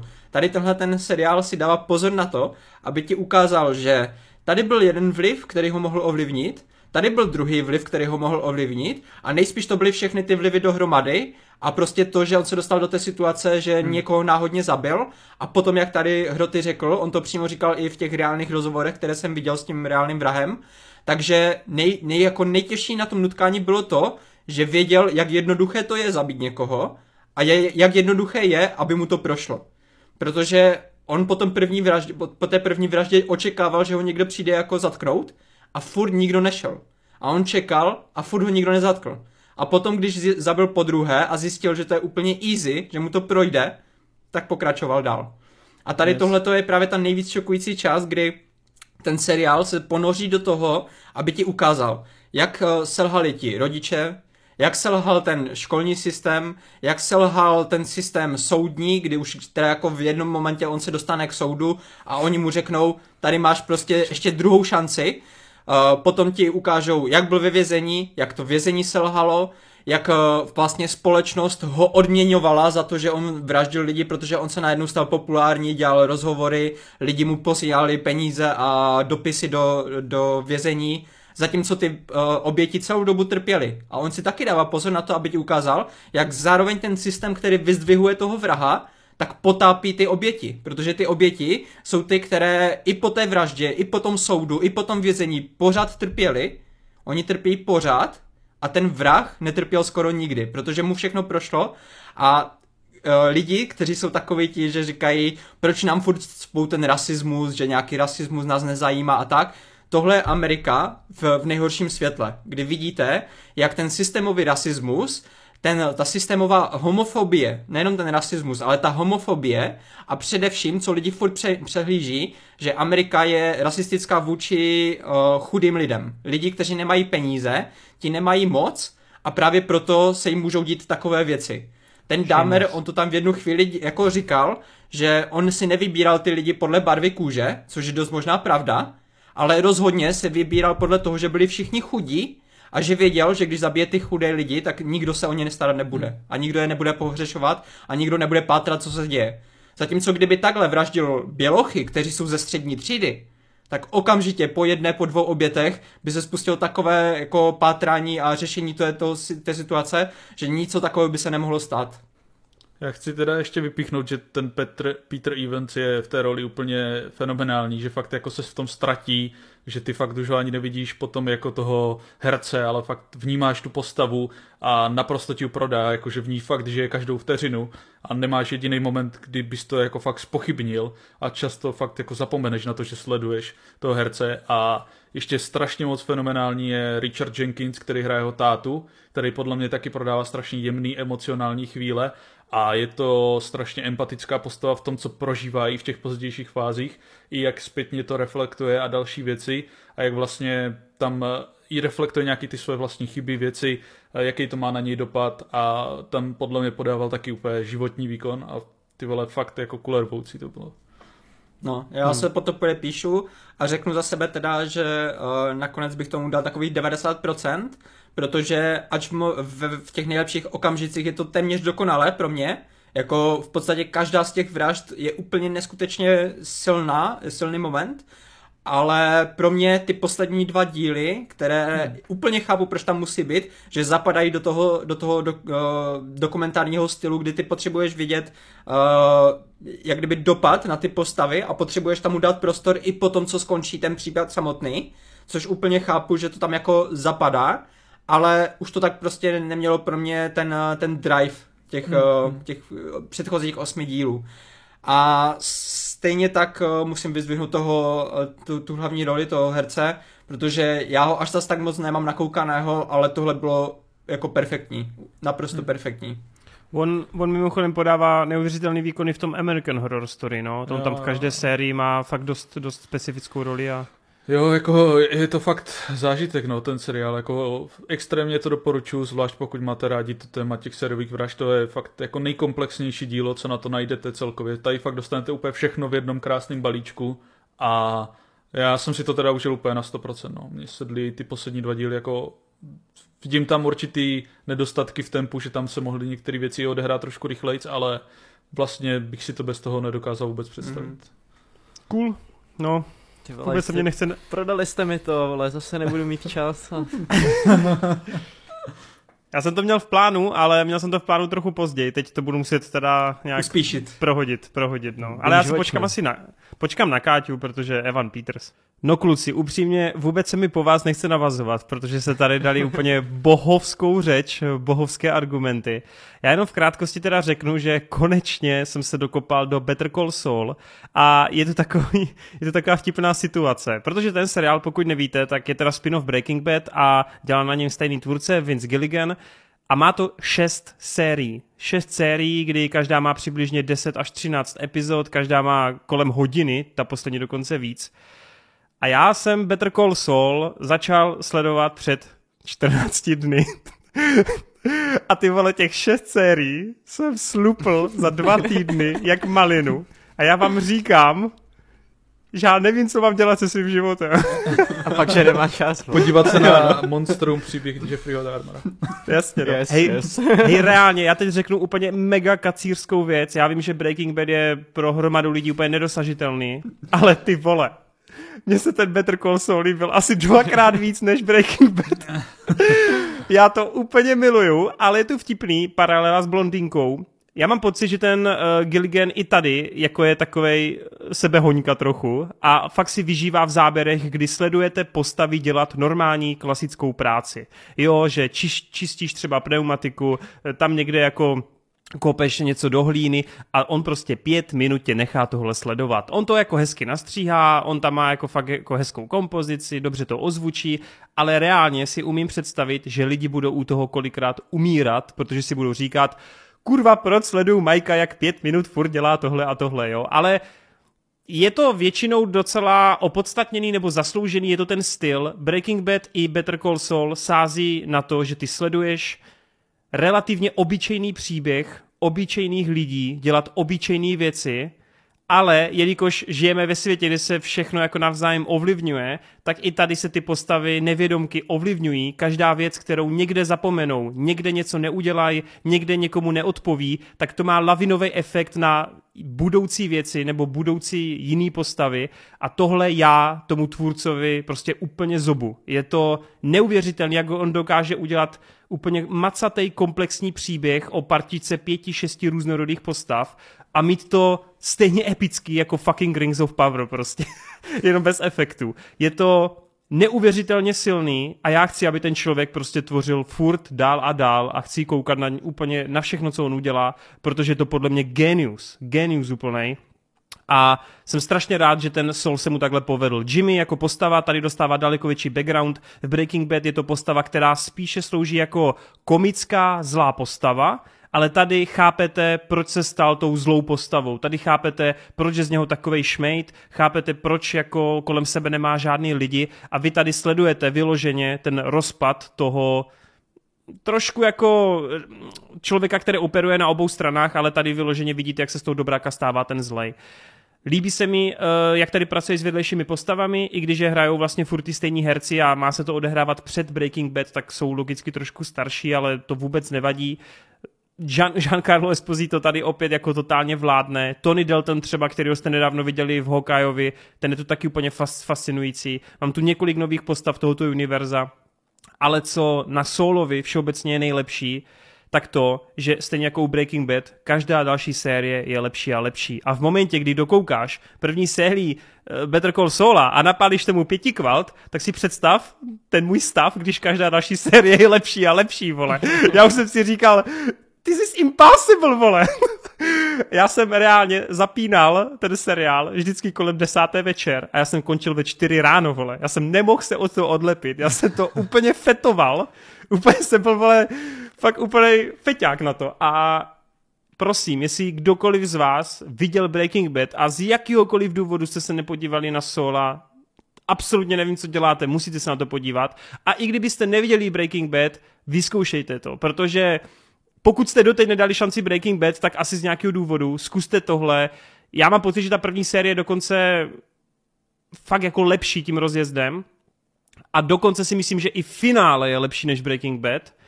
A řeknu vám, že ty poslední, ta poslední série konkrétní, tak tam neexistuje epizoda, kde bych dával epizoda, kde bych hodnocení dával pod 90%. Tam prostě neexistuje. Tam máš 13 úplně epických epizod. Ano, povídej je přišlo jenom vtipné, jak eh, vlastně od té doby, co skončil ten seriál, tak mám pocit, že každý díl, co natáčíme, každý díl, tam je někdo, kdo nám píše do komentářů, co říkáte na Better Call Saul, podívejte se na to. A my jsme furt úplně, ne, jako každý viděl jenom pár dílů, nebo tak prostě, ale ne, nikdo to neviděl pořádně. A teďka nejenom, že to uslyšíme od divá, diváků, ty teďka ještě to budeme tady být od tebe pořád, Já si to budeme muset pak zkouknout, jako. No já jenom chci říct, Marta to totiž, myslím, někde ve druhé sérii, jako Marta tam fakt od od té čtvrtá, pátá, šestá, to je úplně hmm. labutí píseň a třeba Vejt ten bude vychcanej z technické stránky, Hroty bude vychcanej, vole, z těch payoffů a ty budeš, Marťas, vychcanej z toho, jak je to kuresky dobře napsaný, vole. To je tak komplexní dílo, přitom je to tak obyčejný příběh, to je to neuvěřitelný, že to je tak, tak obyčejný. Se... Tak se na to všichni koukneme a pochčijem se tady. a jenom na závěr... Ministr bych pochcel. OK, to je zase něco z Bangru, co? jo. jo, jo. Na závěr bych jenom řekl, že poslední série je vedle Mistra Robota asi jako nejlepší seriálový zakončení, který jsem kdy v seriálu viděl. Je to hmm. úplně, ty vole, vejde, nech to, já to myslím vážně. Kam já normálně, vy nevidíte mou ruku, ale ta prostě honí teď. Tady 10 minut už o tom Breaking Bad. A ne, přitom, se nahoru. Přitom já nejsem takový fanoušek Breaking Bad, ale Dej ruku kamo, nahoru. Dobře, už, už není, není mokrá, ne, dobrý. Jsi to utřel, vole, do oka. I to finále je tak uspokojující. To finále má úplně všechno, co to finále má mít. Je to je to dokonalý, vole. Je to... Takže trochu lepší. Říkali jsme, říkali jsme krátké recenze, ne? Kamu, ale to je tak dobrý prostě. Takže, takže to, trošku... to může být tak dobrý. takže je to trošku lepší než poslední série Game of Thrones, jo? Kámo, to je tak strašně dobrý, vole. Nebreš, vole. Já to chci všem říct. Já mám úplně emocionální breakout z toho. To je tak strašně dobrý.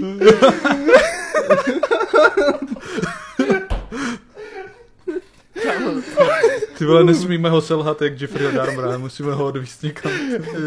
Dobrý, já končím. Pět z pěti, jestli budeme dělat nějaký topky seriálu, tohle je topka dekády, vole, je to lepší než Breaking Bad, miluju to, chci víc. Skvělý, A by the way, by the way, Bob Odenkirk, Bob Odenkirk, kurva, jako se... Odenkirk? Bob Odenkirk, kurva, to, to, to, to, to je takový bůh.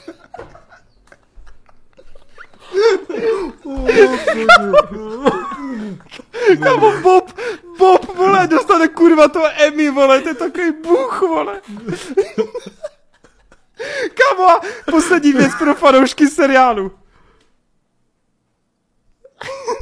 Tohle na konci uděláte pochopění, co to viděli. Uf, je to dokonalý. Dobrý, můžete pokračovat. OK, no tak, tak potom... Ne, po takové srdcerivné řeči, co to mám chytit tak. já, tak prdeli.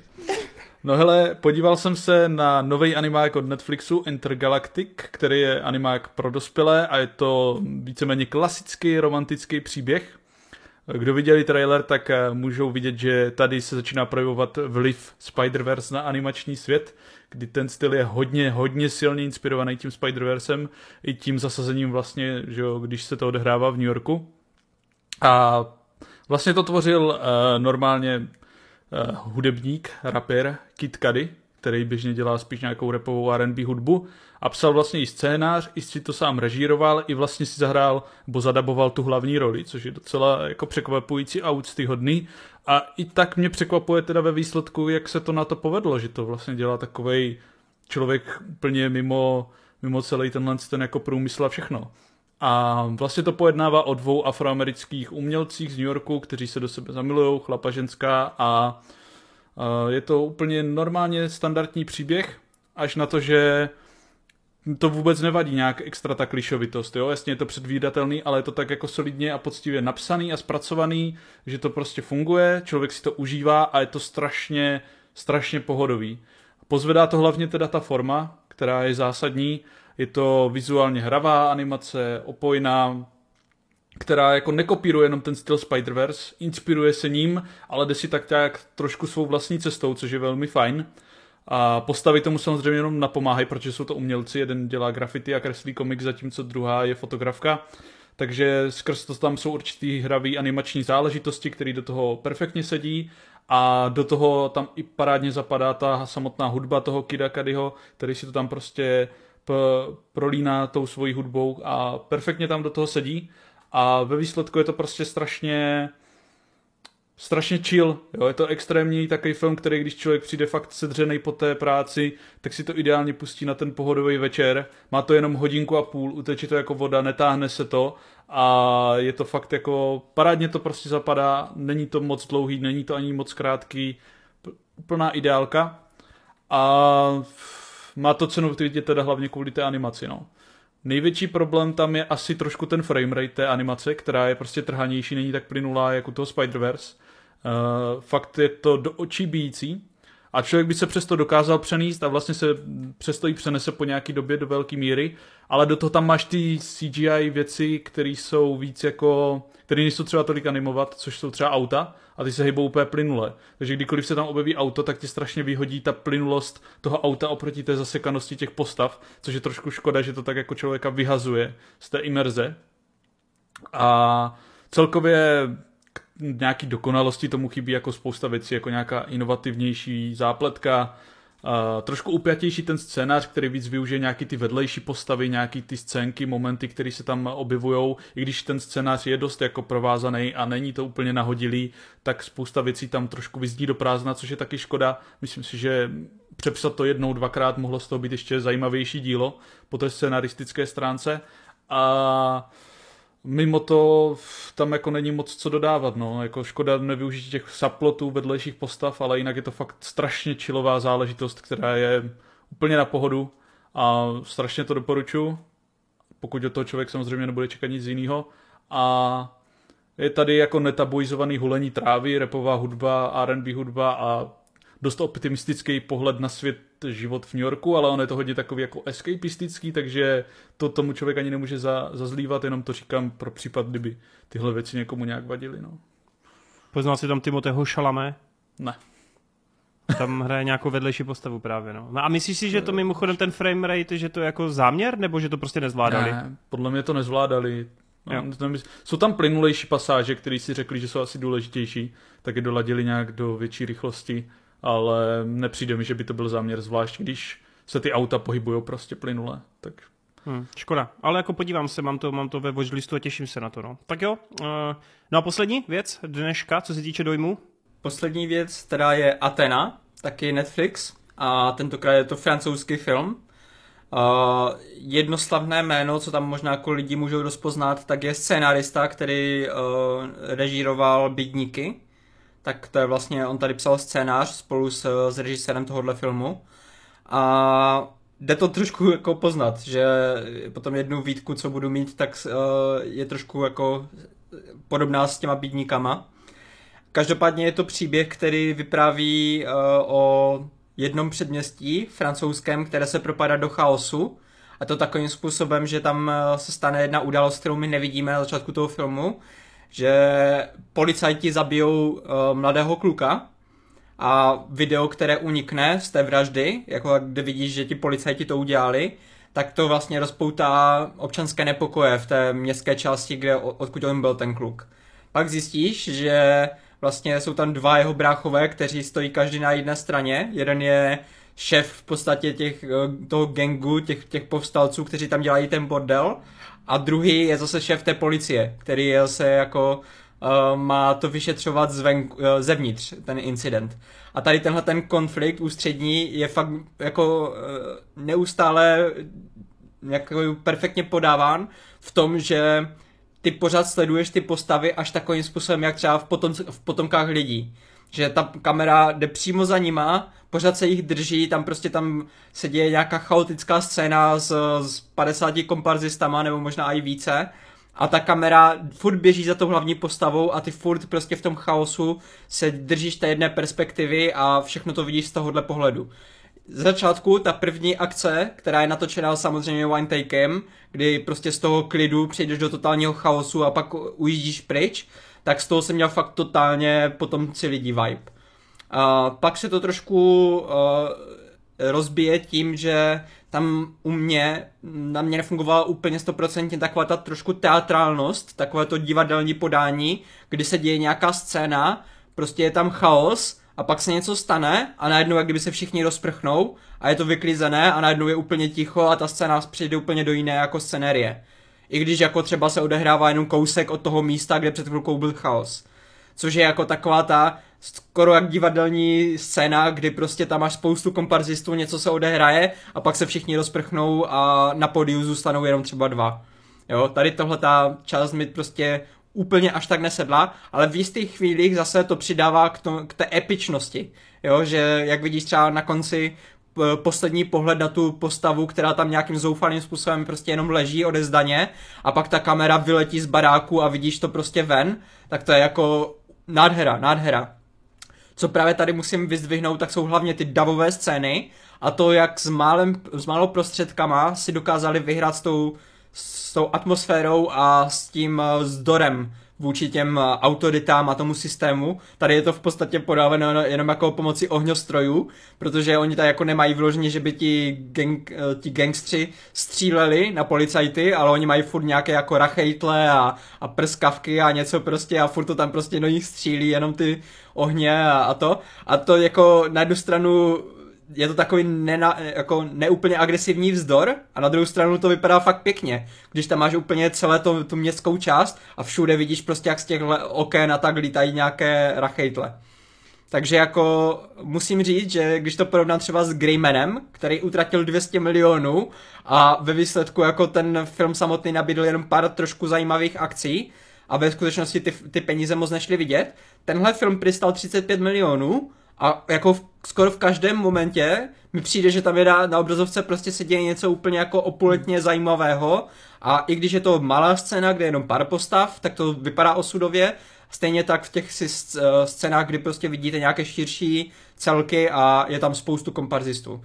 Takže není to něco, co by, čemu bych dával 5 hvězd, 90% nebo tak. Pro mě je to takových hodně solidních 75-80%, ale je to dost jiná produkce, než to, co normálně od Netflixu dostáváme, takže už jenom tady z tohohle důvodu bych to doporučil. Zkuste to, podívejte se na trailer, třeba vám to zrovna sedne, no.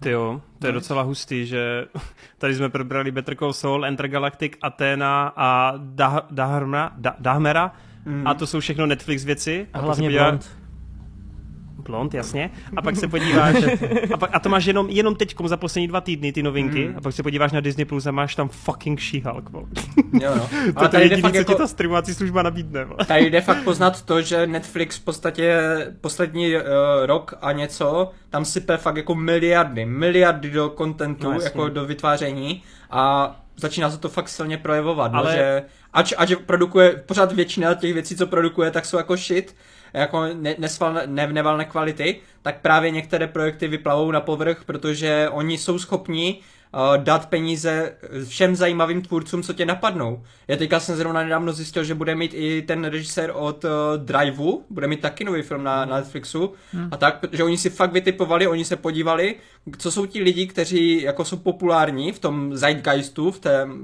jako mezi lidma a fakt jako občas se to musí povést. Občas dostaneme blondinku, občas dostaneme něco lepšího. No, jako já to jenom fakt chci jenom ocenit, no, prostě to je neuvěřitelné, jak oni dokážou takhle rozdílný projekty prostě sypat, to je paráda, prostě to je paráda. skvělý, no, na, na tom Netflixu obzvlášť. Nejroz, minimálně nejrůznorodější služba, no. Počkej, co říkáš, ne, ne, že na to nezapomeňte, až bude nějaký prostě suchý měsíc toho Netflixu, hmm. tak pak lidi zase budou říkat, ale na tom Netflixu nic není. Ne, to nikdy říkat nebudu. Tak, jdeme dál. pojďme, pojďme na náš duel. Tak, dámy a pánové, po menší pauze z minula, tu máme tedy duel. Eh, po prvním souboji Avatar versus počátek se podíváme na druhý duel. Indiana Jones a poslední křížová výprava versus Skyfall, což je asi z těch bondovek od Craiga asi ta vedle Casino Royale nejlépe přijmutá. No a je to tedy opět dvojice, řekl bych, dost dvou ikonických postav, dvou ikonických sérií a my se teď popovídáme a odargumentujeme si, musím trošku zpomalit, eh, který je pro nás eh, lepší a který je k našemu srdíčku bližší. Tak hádám, že jelikož mluvím, tak asi mám začít.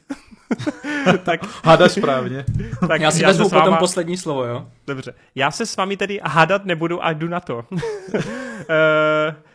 Musím říct, že jak jsem tady naznačil, tak obě ty série mám hodně rád. Nebudu tady nic nalhávat, na první dobrou mám prostě blíž eh, k Jonesovi, protože mám rád dobrodružné eh, filmy, eh, podobně jako třeba Mumie s Brandonem Fraserem, kdy skutečně máte nějaký, nějakého hrdinu, nějakého archeologa, který něco hledá, máte tam spoustu nějakých akcí, většinou i nějaký ten humor, nebojí se tam občas i třeba nadpřirozené prvky ukazovat. Tohle je určitě téma, ze kterého nikdy nevyrostu, jako dítě jsem to miloval a Indiana Jones je pro mě splněný jako sen toho, co jsem jako dítě kdy chtěl a tohle se přeneslo i teď do tohoto věku a hádám, že se to nikdy nezmění. Čili ano, blíž mám určitě k Jonesovi, ale myslím si, že i samotný Bond jako franšíza je extrémně dobrá. Musím říct, že z těch špionážních mě strašně baví a konkrétně Craig je pro mě to nejlepší, co se Bondovi za celou historii stalo, protože i když už to není ten uh, trošku cheesy Bond, který využívá nějakých gadgetů a špionážních prvků, tak je to pro mě ten realisticky uchopený Bond, kde ta postava je pro mě prodaná. Craig mi tu postavu prodal a nikdy jsem k Bondovi necítil to, jako právě v těch jeho filmech. Jo? Přestože ty předchozí filmy mám nakoukaný, kromě eh, Timothyho Deltna, tak mám všechny nakoukaný Bondovky a nikdy to pro mě nebyly tak dobrý filmy, jako teď s tím Craigem. Skyfall je pro mě určitě nejlepší Bond, je to pro mě definitivně jako z Craigovy éry to nejlepší, co nám přinesli. Sam Mendes je genius podle mě, miluju jeho režii, miluju jakým způsobem to je nasnímaný a konkrétně mám pocit, že konkrétně mám pocit, že Bond nikdy nebyl takhle pěkný vizuálně, jako za celou svou historii. Jde vidět, že ten film se snaží být trošku až jako artovější, což je pro takhle drahý projekt jako neuvěřitelný. A co je strašně klíčový pro Skyfall, tak to, že tady ten Bond je úplně jako seslá na to dno. Tady opravdu se podíváme na ty jeho kořeny, snad poprvé v historii. A je to strašně jako důležitý film pro samotnou postavu za těch 60 let té historie. Čili má to takový ty, jak Hroty říká, ty sásky pořádný v tomhle filmu a třeba celý finále s Javierem Bardenem eh, na tom ledu, kdy prostě utíká Bond s tou M a je to tak nádherně natočený, že já mám fakt pocit, že sleduju úplně až jako umění. Konkrétně ten Javier je by the way taky jeden z těch podle mě nejlepších záporáků. Cítil jsem tam neuvěřitelný hype při jakékoliv akční scéně. Přijde mi, že je fakt strašně dobře a přesto realisticky natočená. Miluju ten soundtrack celého Bonda, miluju kompletně to, co se v tom filmu děje. Myslím si, že to je fakt totální highlight celé série. Indiana Jones 3 je vždycky u mě nevím, jestli mám radši jedničku nebo trojku, protože tu jedničku fakt jako mám, chovám strašně moc ve vzpomínkách a mám ho hrozně v lásce, a ta trojka je podle mě, pokud ne lepší, tak minimálně na stejné úrovni a strašně tam funguje ten prvek eh, toho, že Indy tu má toho tátu. To se asi na tom shodneme všichni, to je prostě najednou ta skvělá buddy movie, ve které do toho je to ten rodinný prvek, takže to funguje krásně. Podle mě i tady Spielberg krásně využil toho, co se naučil v předchozích dvou filmech a jenom ti ukazuje to, co už na té franšíze máš rád za ty předchozí dva díly a jenom toho dává víc a víc v ještě jako lepší formě.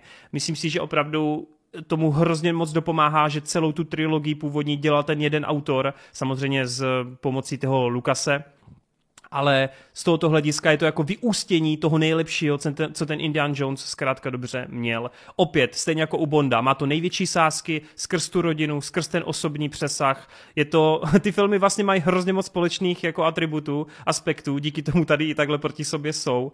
Ale uh, aniž bych dál jako, protože nechám to i na vás, aniž bych dál to natahoval, tak jak tu bylo naznačeno, k tomu srdci prostě má blíž Henry Jones a archeolog, takže Eh, je to pro mě, je to pro mě indie, už jenom kvůli dětství, už jenom kvůli tomu, že si myslím, že co se týče nějakého a nebo ne, já to říkat nebudu. Nechám si to až do příštích duelů.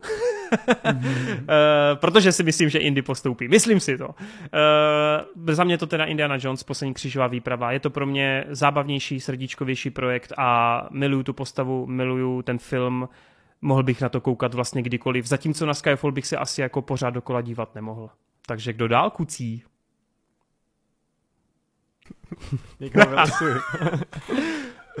Nedělejte, že se vás uzemnil. Bude to agent jejího veličenstva? to bude Henry fucking Jones. Tak já se toho chopím. Za mě je lepší Indiana Jones. Děkuji. Děkujeme. To bylo ne, ale uh, já vlastně k Bondovi nemám takový vztah a to je prostě ten problém. Já jsem viděl jako pár Bondovek, můj oblíbený Bond je Pierce Brosnan, protože mám rád prostě zlatý oko a takovou tu osmdesátkovou absurdnost v tom. Každopádně souhlasím s tím, uh, s Craigem jsem viděl všechny Bondovky až na to no, no Time to Die a souhlasím s tím, že vlastně po těch 20, teďka je 20, 26 filmů, že jo, a on 25, prostě... 25 byl ten poslední. 25 byl poslední, jo. Mm-hmm. Tak prostě po 25 filmech vlastně v čem funguje ta značka je, že prostě nedělala vůbec jako rozdíly, prostě vždycky to bylo o tom Bondovi, který byl ten archetyp, vždycky se tam jako by stalo to samý a prostě věděl si, co to očekávat a vlastně vždycky Bond byl taková jako asi definice té doby a definice vlastně těch hodinek, který tam měl, definice těch aut, jaký se líbily holky tehdy. Byl to prostě vždycky mělo, má to prostě takovýhle svůj řád a takovýhle řád to mělo vždycky a pak přišel sam Mendes a prostě něco změnil. Přidal tomu, přesně jak to tady řekl, takovou tu větší artovost, udělal z toho prostě, dal té postavě větší hloubku, co se týče té tý osobnosti a z toho důvodu je to asi pro mě nejlepší jako Bond, co se týče prostě jako hodnoty. Každopádně je to furt James Bond a proti Indianu Jonesovi, což je prostě jako vrcholný Spielbergovo dílo, ukázka jeho vypravěčství, eh, nejlepší, nejzábavnější blockbuster, prostě co vzniknul podle mě a ještě trojka, což je podle mě úplně nejlepší díl a přesně jak eh, to tady říkal s tou chemí, eh, s tím jeho otcem a tak, jako dítě jsem to miloval a fakt jsem tu trilogii viděl, tu trilogii, protože křišťálová lepka neexistuje. viděl jsem to prostě několikrát a, a prostě k mému srdci to bude mít vždycky blíž jak jakákoliv bondovka i v budoucnu. Takže hmm. asi tak. Tak jo. tak jako je to, je to těžký souboj, protože fakt eh, ty filmy jsou si hodně podobný a jsou to špici v tom, co chcou dělat. Indie prostě klasika, jak už tady řekli i kluci, je to i moje dětství, je to jedna z mála sérií, co jsem prostě s tátou mohl jít furt. Užívali jsme si každý ten díl. A i když v dětství jsem třeba neměl nejradši tu trojku, tak teďka zpětně je to pro mě nejlepší reprezentace toho Indyho i právě díky tomu největšímu srdíčku z těch všech dílů, díky tomu tátovi. Je tam skvělá dynamická energická režie ty vole Spielberga, který prostě neuvěřitelný v nejlepších letech, sází to tam jak drak, dělá úplně neuvěřitelné šílenosti, uh, ty akční sekvence jsou skvělý a Ale ty honičky, a scéna na té motorce, na té sidekáře, to je prostě... No ne, asi ta sidekára, ty tolik nápadů, pičo, jak to tam je natřískaný úplně tou Lítat hravostí. umem, ale přistávat ne.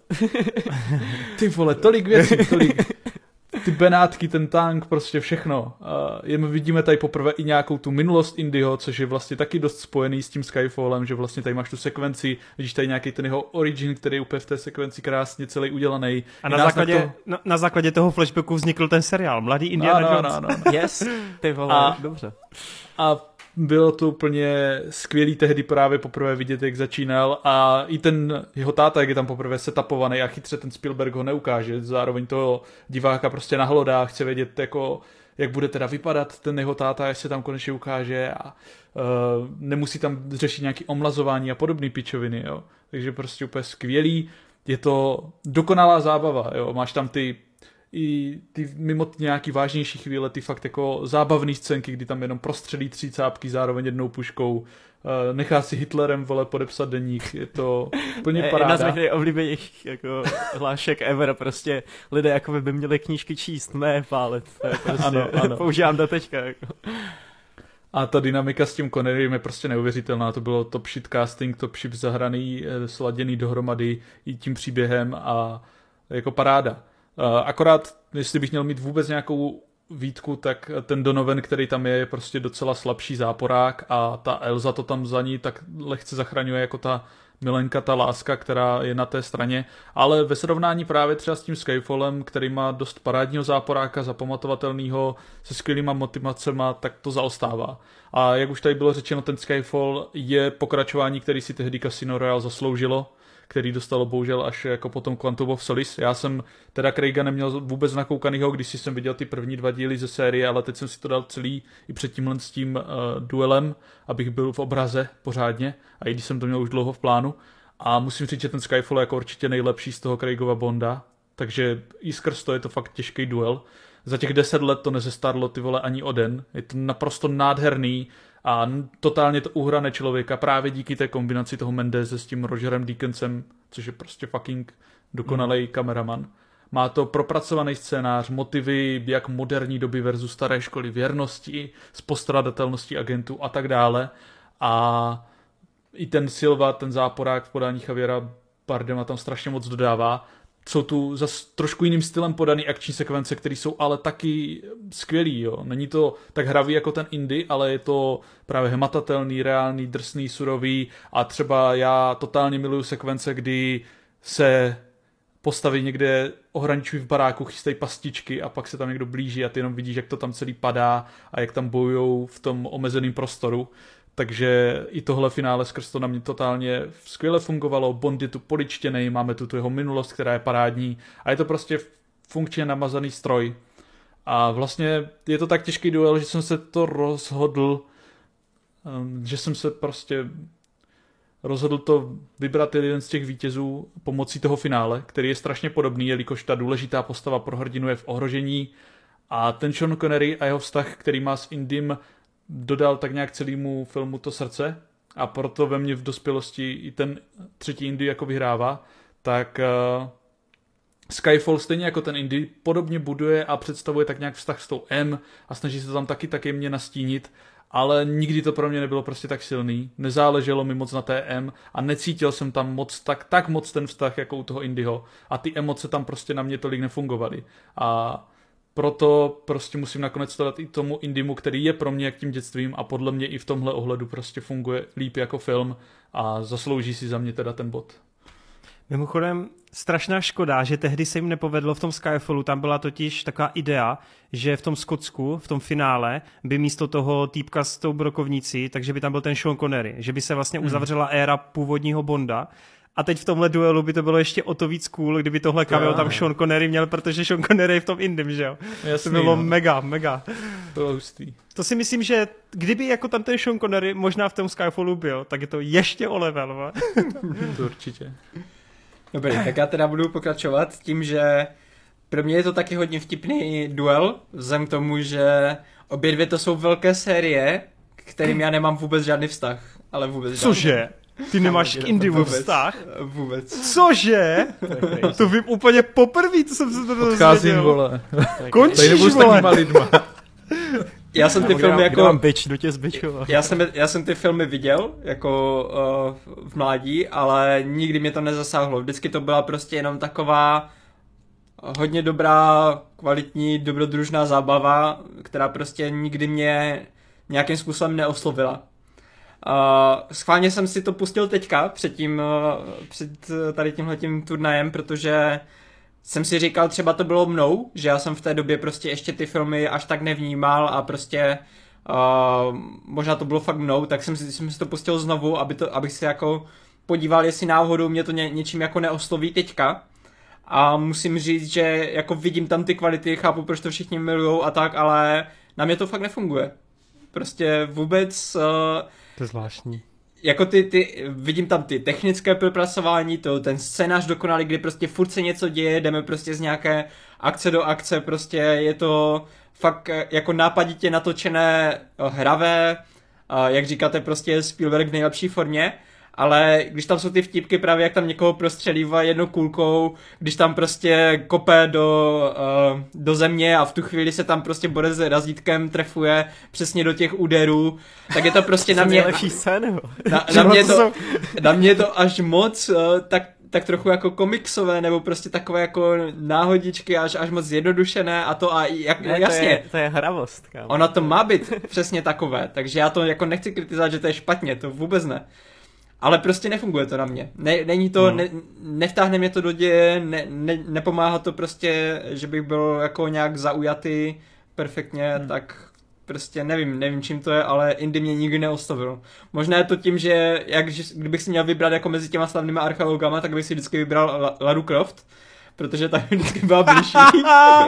okay. Kam, jak to můžeš říct, ty vole. Kdybys řekl aspoň Brandona Frasera z Mumie, tak to řeknu jako... Ale právě i ta mumie, Ale- i ta mumie na mě vždycky fungovala víc než ten Indy. Prostě To jo, ale protože... Mumie by nikdy nebyla taková, kdyby nebyl Indy, no. No, jako rozhodně, rozhodně, ale prostě nevím proč, ale mumii jsem si užíval víc než, než Indyho To je vždycky. hustý, to je hustý. Já jsem vždycky bral jako trojlístek Jurský park návrat do budoucnosti a Indiana Jones já to jako etalon filmové stejně. zábavy. Já- hej, já to No. takhle A já jsem se, prostě. já jsem se shodu jako dvě ze tří si trefil, ale třetí ne, no.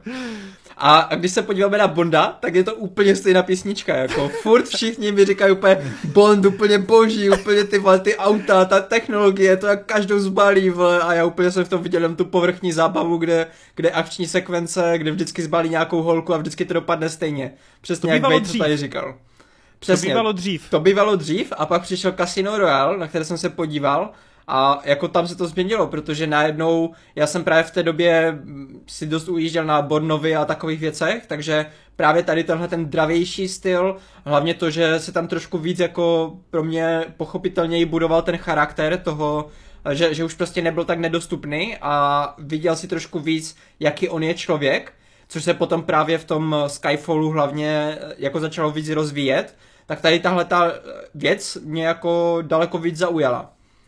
A já jsem viděl i nějaké předchozí Bondy, neříkám, že ani zdaleka nemám všechny nakoukané, ale viděl jsem něco se Seanem Connerym, viděl jsem něco s uh, Piercem Brosmanem, takže jako není to prostě tak, že bych viděl jenom tady tenhle ten Casino Royale a kvůli tomu se mi zrovna líbil. Je to hmm. fakt tím podáním, tím tou civilnější stránkou toho Bonda a tak dále, která mě jako zaujala tady na, na té nové sérii. A musím říct, že mám strašně rád Mendeze, jak on točí. Uh, americká krása patří jako mezi, kdybych měl tak říct třeba top 50 filmů, tak by se mi tam určitě dostal, protože já mám rád tady tenhle ten poetičtější, trošku jako promyšlenější a hlubší přístup k věcem, které vždycky Mendes jako zvládá perfektně. Takže ten Skyfall se mi trefil perfektně do vkusu, že jednak je, furt vše, všechny ty propriety toho Bonda tam jsou, jsou tam atraktivní lokace, kdy prostě se to mění z toho velkoměsta k té skotské uh, divočině a prostě všechno funguje přirozeně, buduje se to krásně pomalu, není to tak, že prostě by ty scény tam byly jenom proto, aby byla akce nebo tak. A každá postava, která je tam představena třeba Q nebo tak, se mi jako fakt, fakt se mi líbily, jak, jak jsou podany a na, napsané. Takže za mě tenhle duel vyhrává Skyfall, no. Hmm. Ale, nice. okay. aspoň, aspoň někdo no, dal tomu Skyfallu bod. Je pravda, že aspoň někdo, protože se dívám na výsledky, které jsem teda házel uh, anketně do komunity a jo, hlasovalo 1800 lidí, což je dost, dobrý vzorek, takže děkuju. Uh, no a na Instagramu to dopadlo následovně. 700 hlasů získal Skyfall a 1009 hlasů získal Indiana Jones 3. Hmm. Takže takřka 300 rozdíl. Ale líbí se mi, že to nikdy není úplně drtivý extrémně, no. Vždycky je to tak nějak takže Indiana yes. Jones očividně i u mladší cílovky, hádám, tak eh, pořád víc rezonuje než novější Skyfall. Cool, no, cool, cool. jsem čekal, že to bude ty vole víc, víc vyrovnaný, no. Překvapili Fakt? mě. Já jsem hmm. naopak čekal, že Indy úplně rozdrtí Skyfall. Taky, Taky to tak nějak se... čekal, no. Já jsem se uh. trochu bál, ale tak to bylo, protože já jsem Skyfall neviděl a nevěděl jsem, jak to všichni No, žerou. ne, jako zase znovu podotkneme pro všechny, co to poslouchají či sledují, všechny ty filmy, které jsou vybrané, jsou prostě dobrý, jo, jakože to je, jsou skvělý, ale prostě nemůžu Jeden musí vyhrát, jeden musí vyhrát. No ale teda musím vám, musím vám říct, no, Přesně, jo, to, to co Vejt no. teď chce říct, no, že... Kámo, to mě úplně láme srdce, že tohle to musíme prostě jako absolvovat, protože... No... Ej, jak jsi to řekl, prostě tři filmy, vole. Indiana Jones, Návrat do budoucnosti, Jurský park a to je všechno prostě. To svatá no a v příštím, příštím kole bohužel bude duel všech duelů, to je možná duel, který měl být ve finále a to je Jurský park versus Návrat do budoucnosti. A já vám teda říkám, že já vůbec nevím, co budu volit, jakože Taky vůbec. Ne. Já jako u Vejda víme asi, ale... ale... Já, jako, já, já mám jako favorita, ale to bude prostě fakt na ostří nože, no. To bude hrozný. Příští duel bude podle mě jeden z těch úplně nejzajímavějších vůbec, no. Já se musím podívat, no, na oba dva ty filmy znovu. To asi taky rád dám klidně. Jo, hej, já se dám, já mám na návrat do budoucnosti prostě, jako, prostě, když to vidím, tak prostě budu muset se podívat na oba dva ty filmy. jo, no. Je to tak. No tak jo, tak uh, tím pádem postupuje do dalšího kola Indiana Jones, který se potom v budoucnu uh, setká s počátkem, wow. No a bude to zajímavý, každopádně uh, dejte určitě vědět, jak jste spokojeni s duelem a my se teďkom uh, přesunem na dotazy, na závěrečný segment. Tak, dámy a pánové, samozřejmě v prvé řadě obrovské díky úplně všem, kdo píšete dotazy. Uh, už je těch dotazů strašně, strašně moc, takže my už si přebíráme, vybíráme a spíš tak budeme pročítat ty, co tu nepadly, nebo spíš se snažíme vždycky nějaké novější otázky. To ale neznamená, že byste vy měli přestat spamovat vaše dotazy. Určitě to tak dělejte pod každou epizodou, pište, pište, pište. My určitě z toho něco vybereme a vylosujeme. A pokud u toho bude nějaký finanční příspěvek, tak se klidně rozpovídáme. Dobrý, pojďme na to. Uh, František Matějka. Tyjo, hoši, zase skvělý díl. Potřebuji se nutně zeptat, jestli jste viděli American Psycho. Tak uh, já jsem to viděl, ale už je to delší doba, ale je to fakt parádní film, který mám rád, který je strašně zajímavý tím svým tónem, pojetím i tím, co se tak nějak snaží vyprávět a Christian Bale tam je fakt parádní, ale i ti herci okolo jsou supraví a potřebuji se na to podívat za znova, no, někdy. Já teda musím říct, že to byl perfektní film v tou chvíli, kdy jsem přišel domů z uh, Temného rytíře a měl jsem chuť prostě nakoukávat něco dalšího s Balem, protože já už jsem ho samozřejmě viděl o pár let dřív uh, v Batman začíná, možná i v nějakých menších rolích nebo v nějakých jiných filmech, neúplně si nevybavuju, ale právě v momentě, kdy jsem přišel z toho Temného rytíře a chtěl jsem prostě něco stejně kvalitního od něho, tak jsem si pustil to americké psycho poprvé a musím říct, že jako uhranul mě to. Strašně se mi líbil ten jeho výkon a kdyby to, když eh, by mi někdo za mnou přišel a řekl by mi, že má rád Christiana Bale, ale neviděl tady tenhle film, tak by mu okamžitě doporučoval, že si ho musí pustit, protože je to fakt psycho. a já řeknu, já řeknu Františku, ale zeptej se mě za týden, protože americký psycho je fakt jako film, který já jsem neviděl a je to extrémní můj rest a furt se ho snažím pustit. Vždycky on se někde objeví na streamovacích platformách a já už po něm chňapám, ale pak mi do toho prostě něco přijde, nebo mám hodně práce, ale teďka jsem si řekl, že příští týden mám čas a prostě konečně se na to podívám. No, však... A zrovna prostě... Kup si pláštěnku, nasaď pláštěnku a pusti to. Yes, ok. Já, já, já tenhle ten... referenci chápu, ale... Ten film, ten film podle mě člověk, jako i když ho neviděl, tak ho zná kvůli těm memům, kvůli těm scénám. Detektiv KD 6 něco 3 7 whatever, prostě detektiv. Čau. Čau kluci. Opět skvělý geekec jako vždy. Podcast number one za mě. Počkej, number one? Tak to se těšíme, až budeme bojovat v křišťálové lupě, cože? Dobrý, uh, otázka. Jaký film uh, pro vás od Denisa Vilnéfa po Duně nejspíš by byl na druhém místě, co se týče technického zpracování? Za mě je to Blade Runner 2049. No, no, za mě je to taky Blade Runner 2049 a určitě by byl pro mě i první, protože ta hravost, ty barvy, různý kouzelný momenty, jako ta romantická scéna s tím splynutím, to je prostě něco neuvěřitelného. Pak mám příchozí a pak mám až vlastně Dunu. No, to je vtipný, já mám Blade Runnera asi jako technicky taky radši než Dunu a Dunu bych měl jako druhou a třetí bych měl příchozí. Hmm.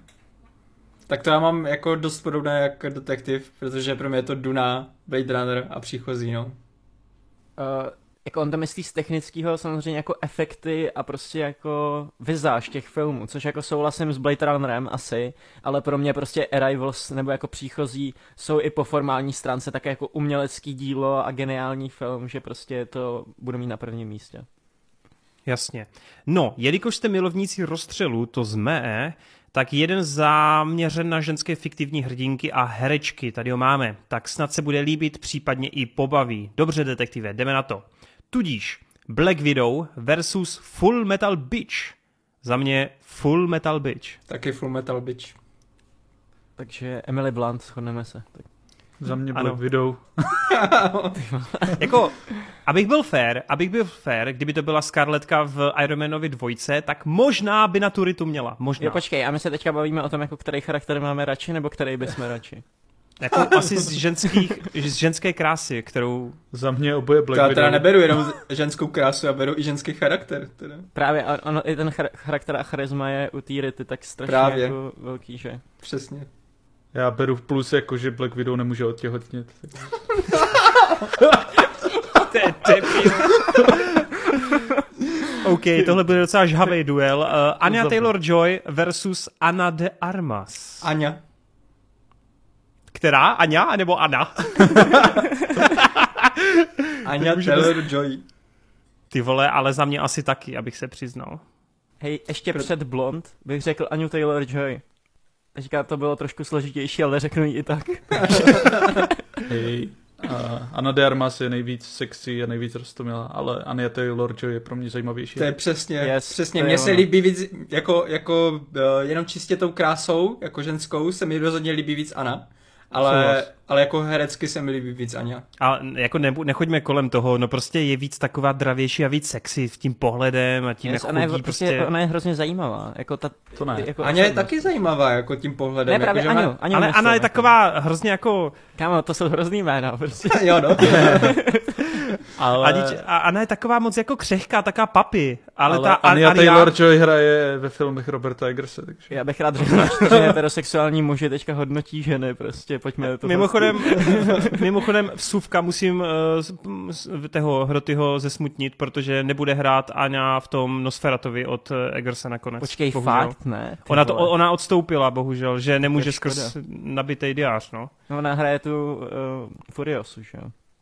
No, o to nejde, ona má nějakou jinou roli, bohužel. A už je dokonce za ní nějaká náhrada, ale zapomněl jsem, kdo to je. Takže bohužel. Princezna Mononoke versus Pocahontas. Mononoke. Já jsem neviděl Pocahontas, takže musím Mononoke, bohužel. Já jako přemýšlím... Ty vole, to Hm, jako to bylo úplně nevím. Já oboje viděl tak dávno, že nevím. Ale Mononoke je asi víc hot. A má, má, má vlčí kůži, ty vole, let's go. Okay. Eh, Toto je jednoduchý. Zendaya versus Florence Pugh. A teď všechny šokuju. Florence Pugh. Cože? Lawrence Pugh. Ne, dělám si prdel, Zendaya, all the Zendaya, way. To je jasný. To jsem si říkal, no. Za mě taky Zendaya, no. To bylo hrozně divný. Ty že? vole, u Marta se bych čekal Florence teda, abych se Já. Hej, tu jako- prostě nějak moc nemusím. Já, já, jsem ji, já jsem ji pořád ještě v ničem neviděl, jako ve velkých rolích. Právě teďka v tom uh, Darling, tady se mi fakt jako líbila. Třeba v té uh, Black Widow se mi moc jako až tak nelíbila. Nebo jako, jako... je dobrá. jako chápu, že prostě uh, třeba to bylo scénářem nebo tak, ale prostě ta mě až tak neoslovila, zatímco tady fakt jako dobrý výkon v té, v té Darling. Ale pořád je to Zendaya. Ty se hroty podívej na tu euforii. Hmm. Tam ona, ona hrozně často, ona často blije a je plná pupínku, tam je hrozně sexy. Tak to se podívat, to mě vzrušuje. Tak jo. Uh, Ty víš, jak na mě to René.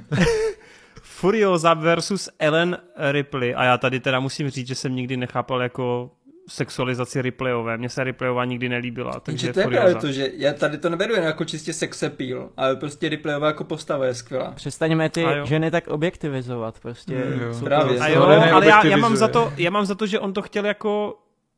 No nepíše to tam. No nepíše, na nejde- to tam vidíš jenom ty, tvůj misogenní, vzal. tvůj misogenní mozek to tam vidí. No tak tím pádem, tím pádem musí změnit půlku těch voleb. vole. Dobře, tak eh, Ellen Ripley je určitě lepší charakter. Za mě Ripley, Ellen no. Ripley, no. Taky. Uh, Margot, Margot Robbie a Emma Stone. Emma Ty Stone. hajzle, vole. Kámo, Stone mám radši, Margot Robbie mám docela rád a je víc hot. Není, Emma Stone. A mně přijde, že Emma Stone už není tak hot. Mně nikdy nepřišla hot. Ona je nejvíc hot v Amazing Spider-Manovi dvojce. souhlasím. Hmm, ale Protože je to, mrtvá. Bláznivá, bláznivá zatracená láska. A la, la. To Yes. taky, no. uh, takhle, obě dvě to jsou moje nejoblíbenější herečky. připomíná Gluma.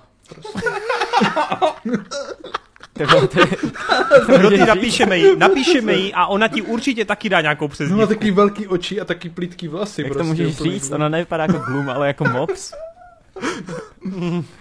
ale to, já jsem s ní nakoukával všechny filmy s Emma Stone, to je prostě můj crush, takže musím říct Emma Stone. Hmm. Ale Margot Robbie jako, jako úplně na stejný A úrovni. mně se jako moc nelíbí ani tolik Margot Robbie, ale... Ale já bych teda asi šel na, no jako, já jsem si furt nevybral, ale tak, as, a já bych asi řekl tu Margu. Mně přijde, Emma Stone mě bavila prvních deset let, co byla ve filmech, a teď mě už upřímně moc nebaví, no. Ona je něco jako Woody Allen, tím nechci říkat, že przní jako děti. ale že má to- 80 a končí. Ale ona, ona, je, ona je prostě ten typ herečky, která hraje ve filmech, který já si prostě můžu pustit a jako uklidnit se u nich, nebo prostě vím, co od nich očekávat. Ona furt hraje Jo. jakoby tu čem stejnou roli. naposled? Eh, Cruella, ne? Jo, přesně tak. Oh, to jsem neviděl. no. A tam, je- to je, tam je dobrá, tam je dobrá, tam podává dobrý výkon. Dobrý, tak jo, Tak dál. eh, moc děkujeme detektive za tenhle rozstřel. Budeme určitě rádi, když se ostatní inspirují a hlavně nám napište, jestli je to podle sexuálního vzrušování, anebo jestli je to podle charakteru. Protože jsem z toho zmaten. Jaroslav Drunecký. Parádní Geekec má otázka. Máte rádi nějakýho, nějaký Disneyho animák, který není příliš známý? Za mě bez pochyb Liška a pes. Kdyby to byl Connery, tak tě ocení, protože Lišku a Pes by určitě řekl taky. Já za sebe ještě přihodím Černý kotel. To je fantazy, který u nás dlouhou dobu i nemělo lokalizaci.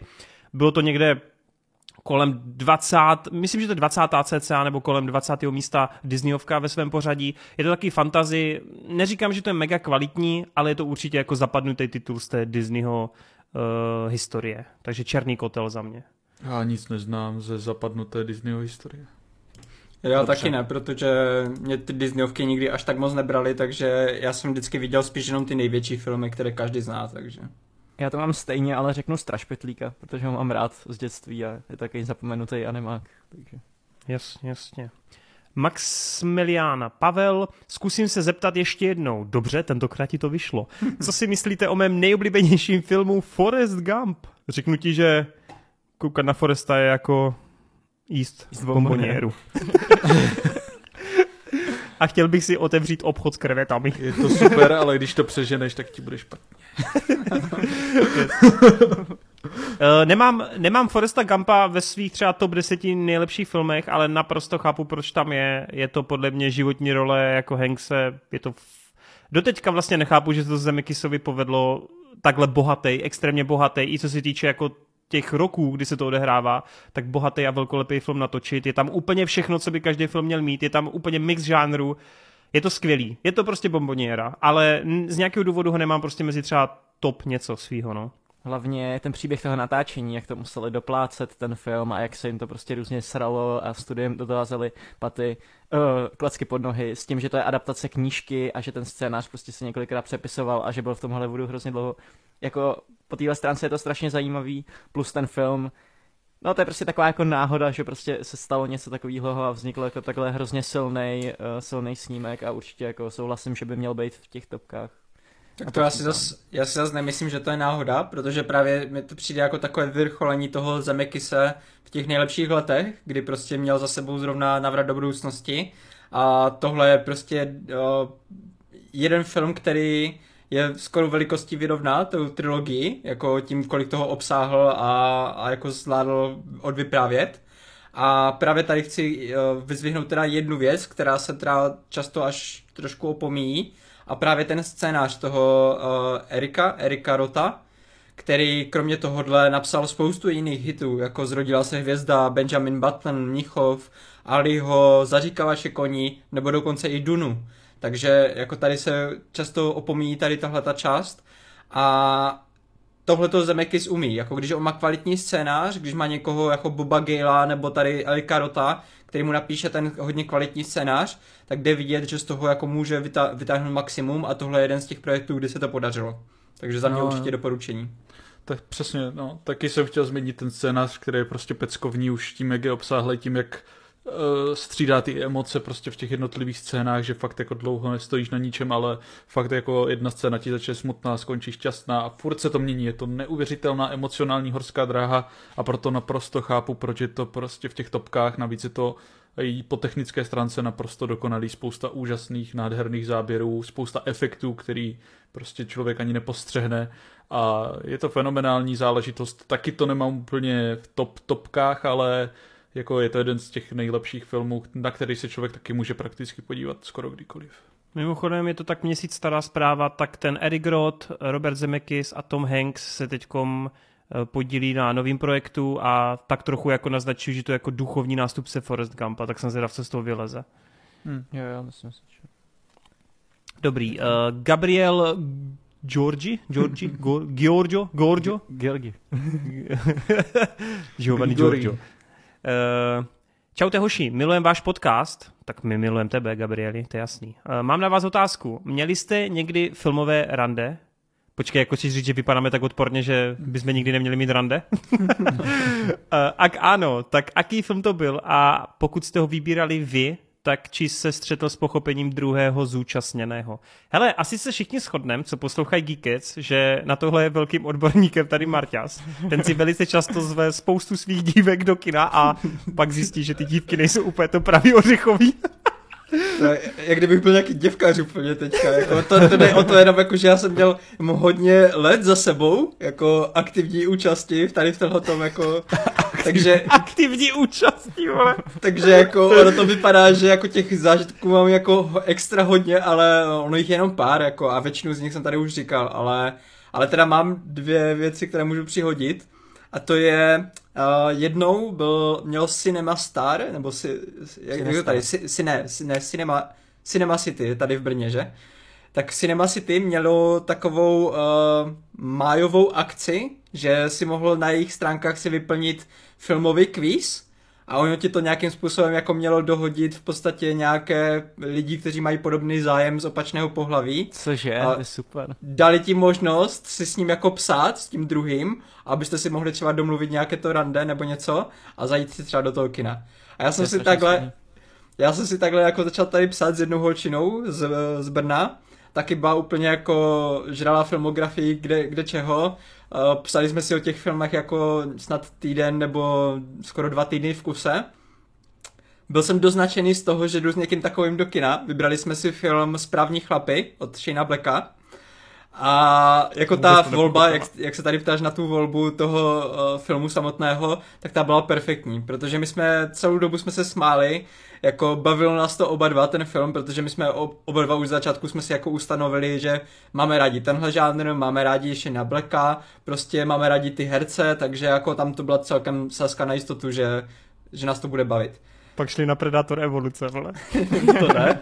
Tam byl trošku jiný problém. Tam byl problém v tom, že my jsme si za celou dobu uh, jsme se nebavili o výšce naší fyzické a ona byla o trošku vyšší než já. Takže když O jsme se... trošku?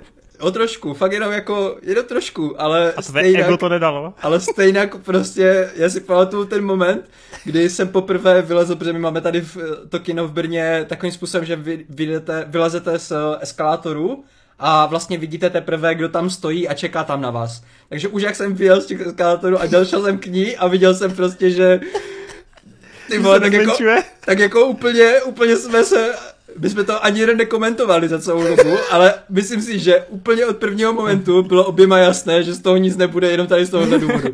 Takže jsme celou dobu se bavili na tom kině, jako celé to rande bylo super, ale od té doby, co jsme se jako řekli čau, tak jsme se už nikdy jako nepsali. No. A pak, že na velikosti nezáleží. Jo, no. Nena, A- Nenapsala ti ani ona, jo, teda. Ne, ne, ne. Nebo jakože možná jsme si ještě vyměnili pár těch zpráv typu, jako že tam je nový film, co je super a to, ale už prostě tam chyběla ta jiskra, která tam do té doby byla, protože oběma nám bylo jasné, že už jenom tady Jo. z tohohle důvodu to asi nebude fungovat. A druhý film, na kterým jsme teda, jako, na kterém jsem měl takové jako hodně povedené rande, tak to je s mojí současnou přítelkyní. Šli jsme na 1917 od sama Mendese, shodou okolností. A tam to byl trošku test, že jako já jsem věděl, že to není film úplně pro ní, ale chtěl jsem vědět, jestli dokáže ocenit něco takhle technicky vypl- vypiplaného a ocenila, takže bylo i druhé rande potom. Nice. Cením, cením. No hele, to nebudeme trumfovat. Já totiž asi takhle vtipný věci nemám, takže Tak já jsem hlavně nikdy nešel takhle na jedno z prvních rande do kina. to, to já taky ne. Ale jakože je pravda, že mi na tom vždycky jako záleží. Vždycky, když jsem byl v nějakém vztahu, tak ta přítelkyně jako musela mít minimálně aspoň trochu podobný vkus a to si teď taky nemůžu podobně jak Marta se jako vynachválit s Káťou, takže spoko. I když je pravda, že kdykoliv, když s Káťou jdem do kina a běda, běda, jestli ta adaptace není podle knížky, vole, jestli to není správně. Běda, jestli si něco vymýšlejí, vole. Každop, každopádně já už mám hlavně 8 let jeden vztah, takže nemám Jasně. ani tolik zkušeností. Na Jasně. nějakou příhodu třeba z, jako z před pěti lety nebo tak, tak by to bylo divný tady na ten podcast. To si musím nechat pro sebe. to je- No já, já, jsem taky jako dost podobné situaci. Káťa poslouchá, takže... Ale... Tak zdravíme, Káťo, ahoj, ahoj. M- Můj milostný život je jako, já jsem prostě, oni jsou dva druhy filmů, máš taky ty filmy, ty mainstreamový, na který jdou ty masy a který všechny tak nějak jako chápou a prostě užijou si je všichni. A pak jsou taky ty artové věci typu Blond, který prostě jako moc nikdo nechápe a těch lidí, jako kterým se to líbí, tak je málo. A to jsem já jako člověk, já jsem takový artový, artový film, takže uh, mo- moc jako na Takže se necho- nikomu nelíbíš. Počkej, tak to si budete sedět s Adim, vole, běž s Adim do kina. Já Ady ho miluju. Ale musí, musí tam být tombola, vole. Půjdem na Fifty Shades of, vole, nevím čeho. Poslední after. No dobrý, tak jo. Uh, Petr, Petr Přikryl, opět skvělá práce, pánové, díky moc. Spíš otázka na odlehčení, takže pochopím, pokud nepadne. Eh, Kdo by podle vás z těch renomovanějších režisérů natočil nejlepší porno a proč? Ten food fetišta se nepočítá, moc obvious volba. Yes. Já toho nemám moc nachystanýho, tak. Ne, podle mě nejlepší porno by natočil Christopher Nolan, protože by tam rozdělil úplně ty paradoxy a hrát bys s vůbec časem. Kámo, to by byl orgasmus v orgasmu v orgasmu, vole. to byl triple orgasmus během jedné sekundy, vole. Ne, ne, ne, Nebo by ti převyprávěl to porno pospátku prostě. ty, ono už Bys nejdřív viděl výstřik a potom bys viděl, že to vše- všechno předcházelo. Ne, ono, ono by to vždycky skoro vyvrcholilo, ale pak si řekneš prostě najednou what? A pak bys musel začít znova.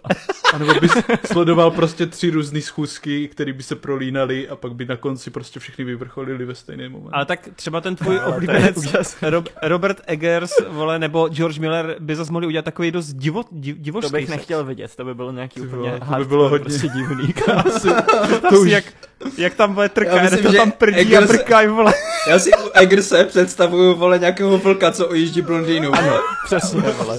Takže Willem, Willem Dafoe. Willem Dafoe. Co tam bude prdět u toho, ty vole.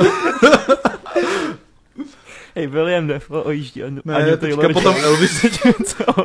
Klové krkavec. teďka potom Elvisovi bych chtěl vidět ty vole Baze Lurmane, vole. Yes, kámo, rozjede Baz Luhrmann a Zack Snyder, kámo. Ty vole, nejdelší orgasmus všech dob, vole. 15 půl minutový hodiny. slow motion jednoho zásunu, vole.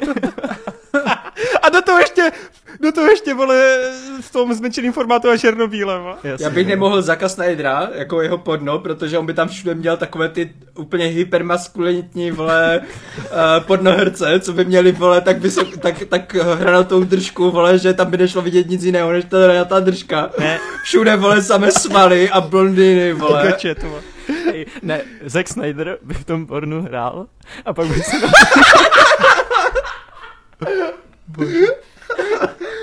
Přesně, on by byl ten pasák tam. No, nebo bych ještě chtěl vidět tyhle nějaký mezirasový porno od Jordana Peela, vole, ještě do toho nějaký zvraty, ty vole. Hej, já bych chtěl normálně porno od Pixaru, vole. Ma- jmenovalo by se Co by tam ba, ba, šukání s lampičkou?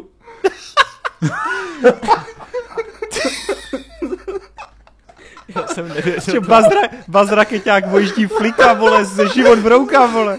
Ty vole, to historii, z to historii na pohledu, z pohledu té hračky, vole.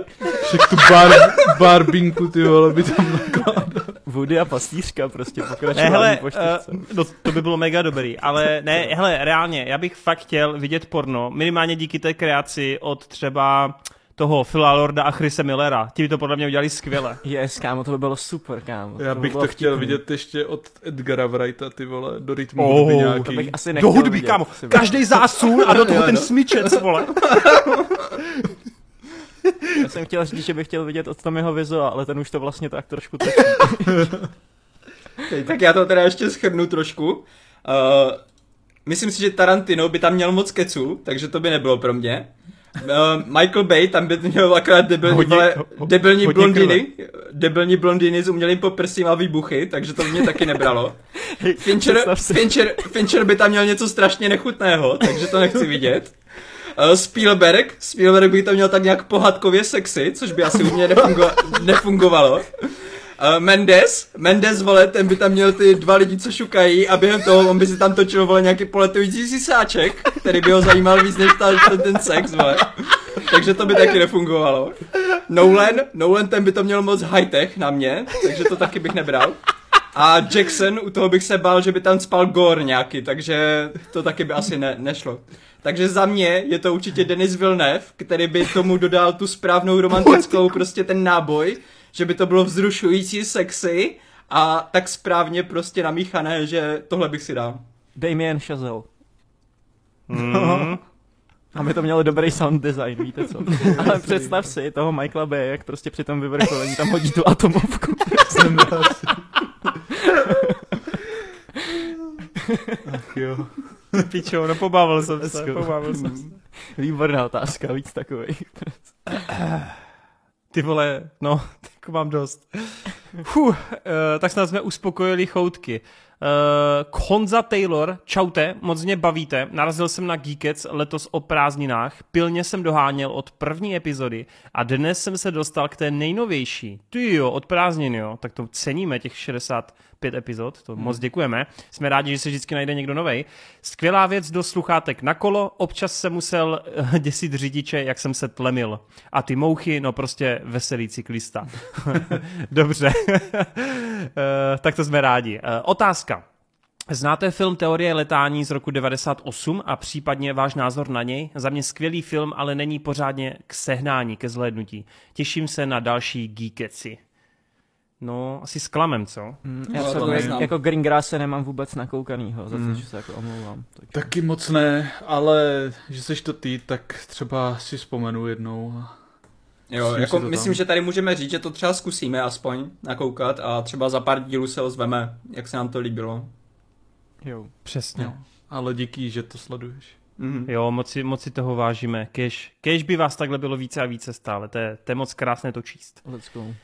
Tak jo, tak uh, můžeme ještě pokračovat dál. Jacob Belfegor, jak se vám líbila první a druhá serka Cupheada a taky už sleduje přes 10 let od Amazon. No tak to je paráda. To moc díky, eh, Jacobe. Mě se, Cupheada jsem, jsem ještě... furt neviděl, no. Jo, já Ani jsem to ještě nedokoukal, ale hmm. jako líbilo já se taky ne, no. Ale mám to v plánu, mám to v plánu.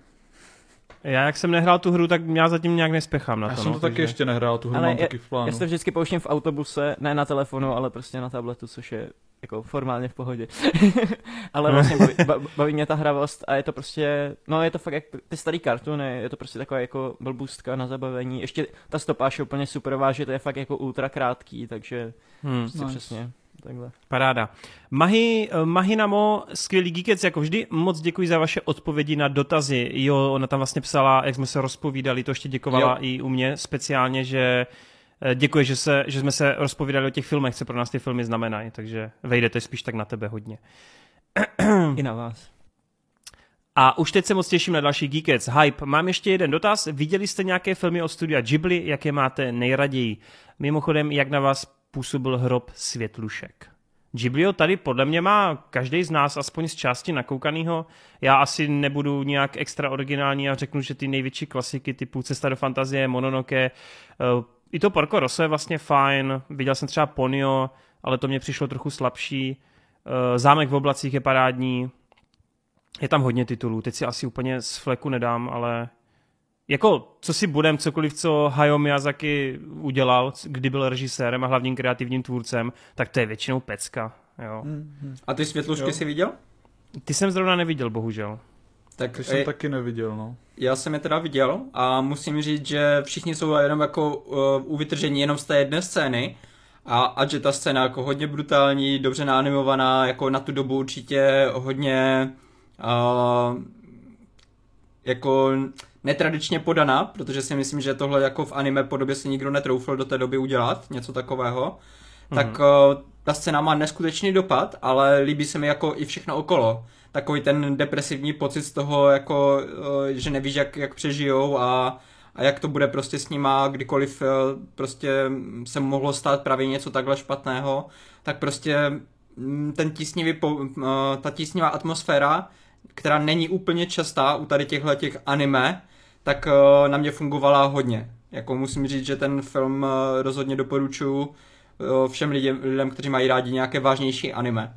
A když už mám jako vybrat něco od Ghibliho, co se mi líbí osobně, tak možná překvapivě to nebude Mononoke, ale já jsem spíš na Zámek v oblacích a Cestu do fantazie. Hmm, hmm. Pro mě je to bezkonkurenčně Cesta do fantazie, protože já jsem to kdysi viděl úplně jak děcko náhodou, že jak se prodávali v DVDčky takový ty stánky, tak jsme se k tomu nějak dostali. A úplně to bylo jiný než cokoliv, co jsem do té doby viděl a strašně mě to zaujalo a vlastně jsem to nedokoukal tehdy, protože jsme pak museli někam do hajzlu a už jsem to nikdy nenašel a trvalo mi asi 8 let to znovu najít, než jsem zjistil, co to vlastně přesně bylo a pak mě to dostalo. Začal si koukat na Naruto a pak si našel Miyazakiho. Ano, ale Naruto je pořád v mém srdci nejsilnější. Největší Hokage. Já právě ty Ghibliovky uh, doko- dokoukaný jako určitě nemám, ale z toho, co můžu říct, tak mám Spirited Away, s tím, že se právě těším na zámek v oblacích a hlavně na to Wind Rises. To mě docela zajímá, jako i skrz to, To si myslím, že by bylo být fajn. Já jsem si ještě, já to teď mám tady rozkliknutý, tak z těch starších bych určitě doporučil tu doručovací službu Čarděky Kiki. Ona je to spíš takový mm-hmm. jako motivově mnohem jemnější, není to nějak jako extrémně vážný, ale moc hezký příběh, ten mě fakt jako hodně bavil a samozřejmě úplně eh, lajdácky jsem zapomněl na Totora, tak to je taky strašná klasika. Totoro, Totora a lítající autobus kočičí, to je super. Yes, yes. Tak jo, uh, jdeme dál. Jiří Hodis, Zdarec, Peckovní díl. Nevíte, jestli někdy bude další série Carnival Ro? Bude, mm, je myslím už dokonce dotočena, takže Amazon bude muset uh, potom oznámit jenom datum vydání takže žádné strachy. Adele in the Wind, super díl a super, uh, že přišlo něco dřív, každopádně se ptá na Imperfect, což je seriál, kde hraje ten představitel, co teď bude hrát Lufio v live actionu One Pieceu, tak bohužel tady nemůžeme zatím posloužit, neviděli jsme tenhle seriál, ale podle všeho asi není ani moc dobrý. A na One Piece se určitě hodně těšíme, ale zároveň se hodně bojíme. Teda my co máme anime nebo mangu načtenou, případně skouknutou, tak my máme extrémní strach, hroty, který mu je One Piece uprdele, protože radši Naruto, tak ten asi nemá nic za očekávání. Ne, mě to spíš, nejsem fanda vůbec tady toho. Dobře, chápu. Live action prostě ne. Ale v momentě, kdy Tom Holland si obuje žlutou vestičku, vole, dá si sandálky, ruce dozadu při běhu a bude řvát Kage punchi no jutsu, tak, tak se budu zabít, vole.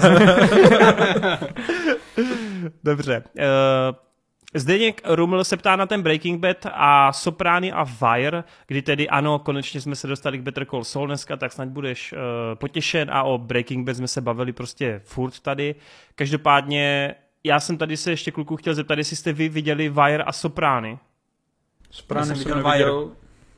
Wire kdysi dávno, potřebuji si to taky připomenout.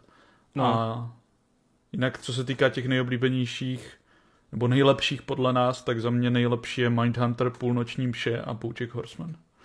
Tak já bych, já bych řekl asi teď fakt eh, Breaking Bad X Better Call Saul, Mr. Robot, Dark, Bojack, Shameless. Já Lost. skoro nekoukám na seriály, vůbec nemůžu asi říct. Jako. Podívejte se, co jsem hodnotil na ČSFD. Mimochodem Zdeňku tam je problém, že prostě půlka těch věcí jsme ještě, nebo ne většina z nás viděla, takže zatím nemůžeme úplně odpovídat, pardon. Uh, ona je to těžké jako odpovídat takhle jako jednu věc, protože um, mě to, u mě je to spíš jako podle žánru, že jako prostě mám nějaké svoje top vždycky v daném žánru, ale ne, jako porovnávat to mezi sebou moc nejde. Ale jestli mám teda říct, co osobně jako mě nejblíž tím tématem a jako co mě nejvíc vtáhlo, tak to jsou určitě Dark a Mr. Robot, protože hodně těch seriálů, třeba Lost, pro mě tak trošku jako uh, přežili to, to, ten svůj námět, že oni jsou moc dlouhé na to, jak, jak ten námět prostě se, se dá vytěžit. A ač i v těch posledních sériích třeba Lostu jsou momenty, které mě fakt jako totálně vtáhly a bavily, tak ten eh, menší, ehm, to, to menší měřítko toho Darku a Mistra Robota, kde to je jenom pár serií a je to prostě kondenzovanější, tak pro mě vyhrává. Takže za mě tady ty dva seriály. Jasně. No a Jirka 16 uh, eh, dokoukává skrz školu až teďkom Geekets, to vůbec nevadí, Jirka úplně v klidu. A chtěl by jenom v rychlosti znát názor na jeho topku oblíbených filmů a jestli by se některý z těchto filmů dostal i do naší topky. Tak já to nejdřív přečtu, my to máme rozkliknutý všichni, takže Logan, Pán prstenů návrat krále, Spider-Man, paralelní světy, Harry Potter a Phoenixův řád, Zmizení, X-Men budoucí minulost, Jak vycvičit draka, Ocelová pěst, Trestná lavice, Top Gun, Maverick. Za mě určitě by se do topky dostal z tohoto všeho Návrat krále a to je jediný film, který by se do top desítky dostal. Do top desítky, jo, jenom. Tak do top desítky by se u mě taky dostal asi jenom ten pán prstenů, ale třeba Logan, uh, by bylo hodně, hodně blízko, no. Hmm. Do tak top má tam, desítky, má tam nebo... 10 filmů, tak typu, že to je prostě... Hmm. V top desítce mám jenom Pána prstenů, Návrat krále, ale Logena a Spidermana a Zmizení bych zvažoval minimálně, ty ostatní bych vůbec ani nezvažoval. Eh, já nemám ani v top desítce ani jeden film, co se vyjmenoval, ale vlastně všechny filmy, které se vyjmenoval až na Harryho Pottera a Phoenixův řád mám velice rád, takže máš rád kvalitní kinematografii a ocelovou pěst cením, protože na toho Shona Leewa se docela často nadává, že je takový rutinér a tak, ale vím, že tohle to mě jako, jako malýho docela imponovalo, i když je to taková prostě rodina věcička, tak prostě to má jako dost hmm. silné emoce a myslím si, že je to fajn. No, já bych šel tak daleko, že bych řekl, že to je dokonce jeho nejlepší film, no. Jo, to můžu říct, no. Jakože vím, že lidi teď jsou unešení z Free Guy, ale podle mě Ocelová pěst prostě lepší to, rodinný i film. ten to má tak silný emoce na konci, prostě, jak on Mám tam Free Guy radši. atomový pohyby. Vás vůbec nepřekvapuje, vole. ty, jsi, ty jsi prostě moderní divák, vole. Jsem, jsem. No tak jo, tak uh, to by bylo všechno. Tak my vám moc děkujeme. Dneska to bylo teda pořádně nabitý. Doufáme, že jste si užili naše uh, diskuzní okénka, kde jsme se sice občas zase klasicky shodli, občas neschodli, ale myslím, že to tentokrát bylo fakt hodně, hodně výživný. Snad jste si užili i duel. Dejte určitě vědět, co vás tady tak nejvíc jako imponovalo, bavilo, jestli jste se u něčeho zasmáli a samozřejmě nezapomeňte i na ty dotazy. Tak a speciálně ještě díky Hryskovi za ty penízky. Eh, Moc si toho vážíme samozřejmě jako vždycky. No, kluci, máte něco na srdci na závěr? Máme vás rádi. Přesně tak. Dívejte Dobře. se na dobrý filmy. Mír a lásku. Ty vole, víte co, víte, víte, co vyjde na příští Geekec? Plné hovno. Black Adam, baby! Já Tyjo, tak to je nejlepší film tenhle rok. kámo. No, To nemůžu dospat. Já Tak jsem jo. si myslel, že tenhle Geekec už nic nepřekoná. Tak jo, mějte se krásně a budeme se těšit zase příště. Čau, čau. Čus. Nazdar.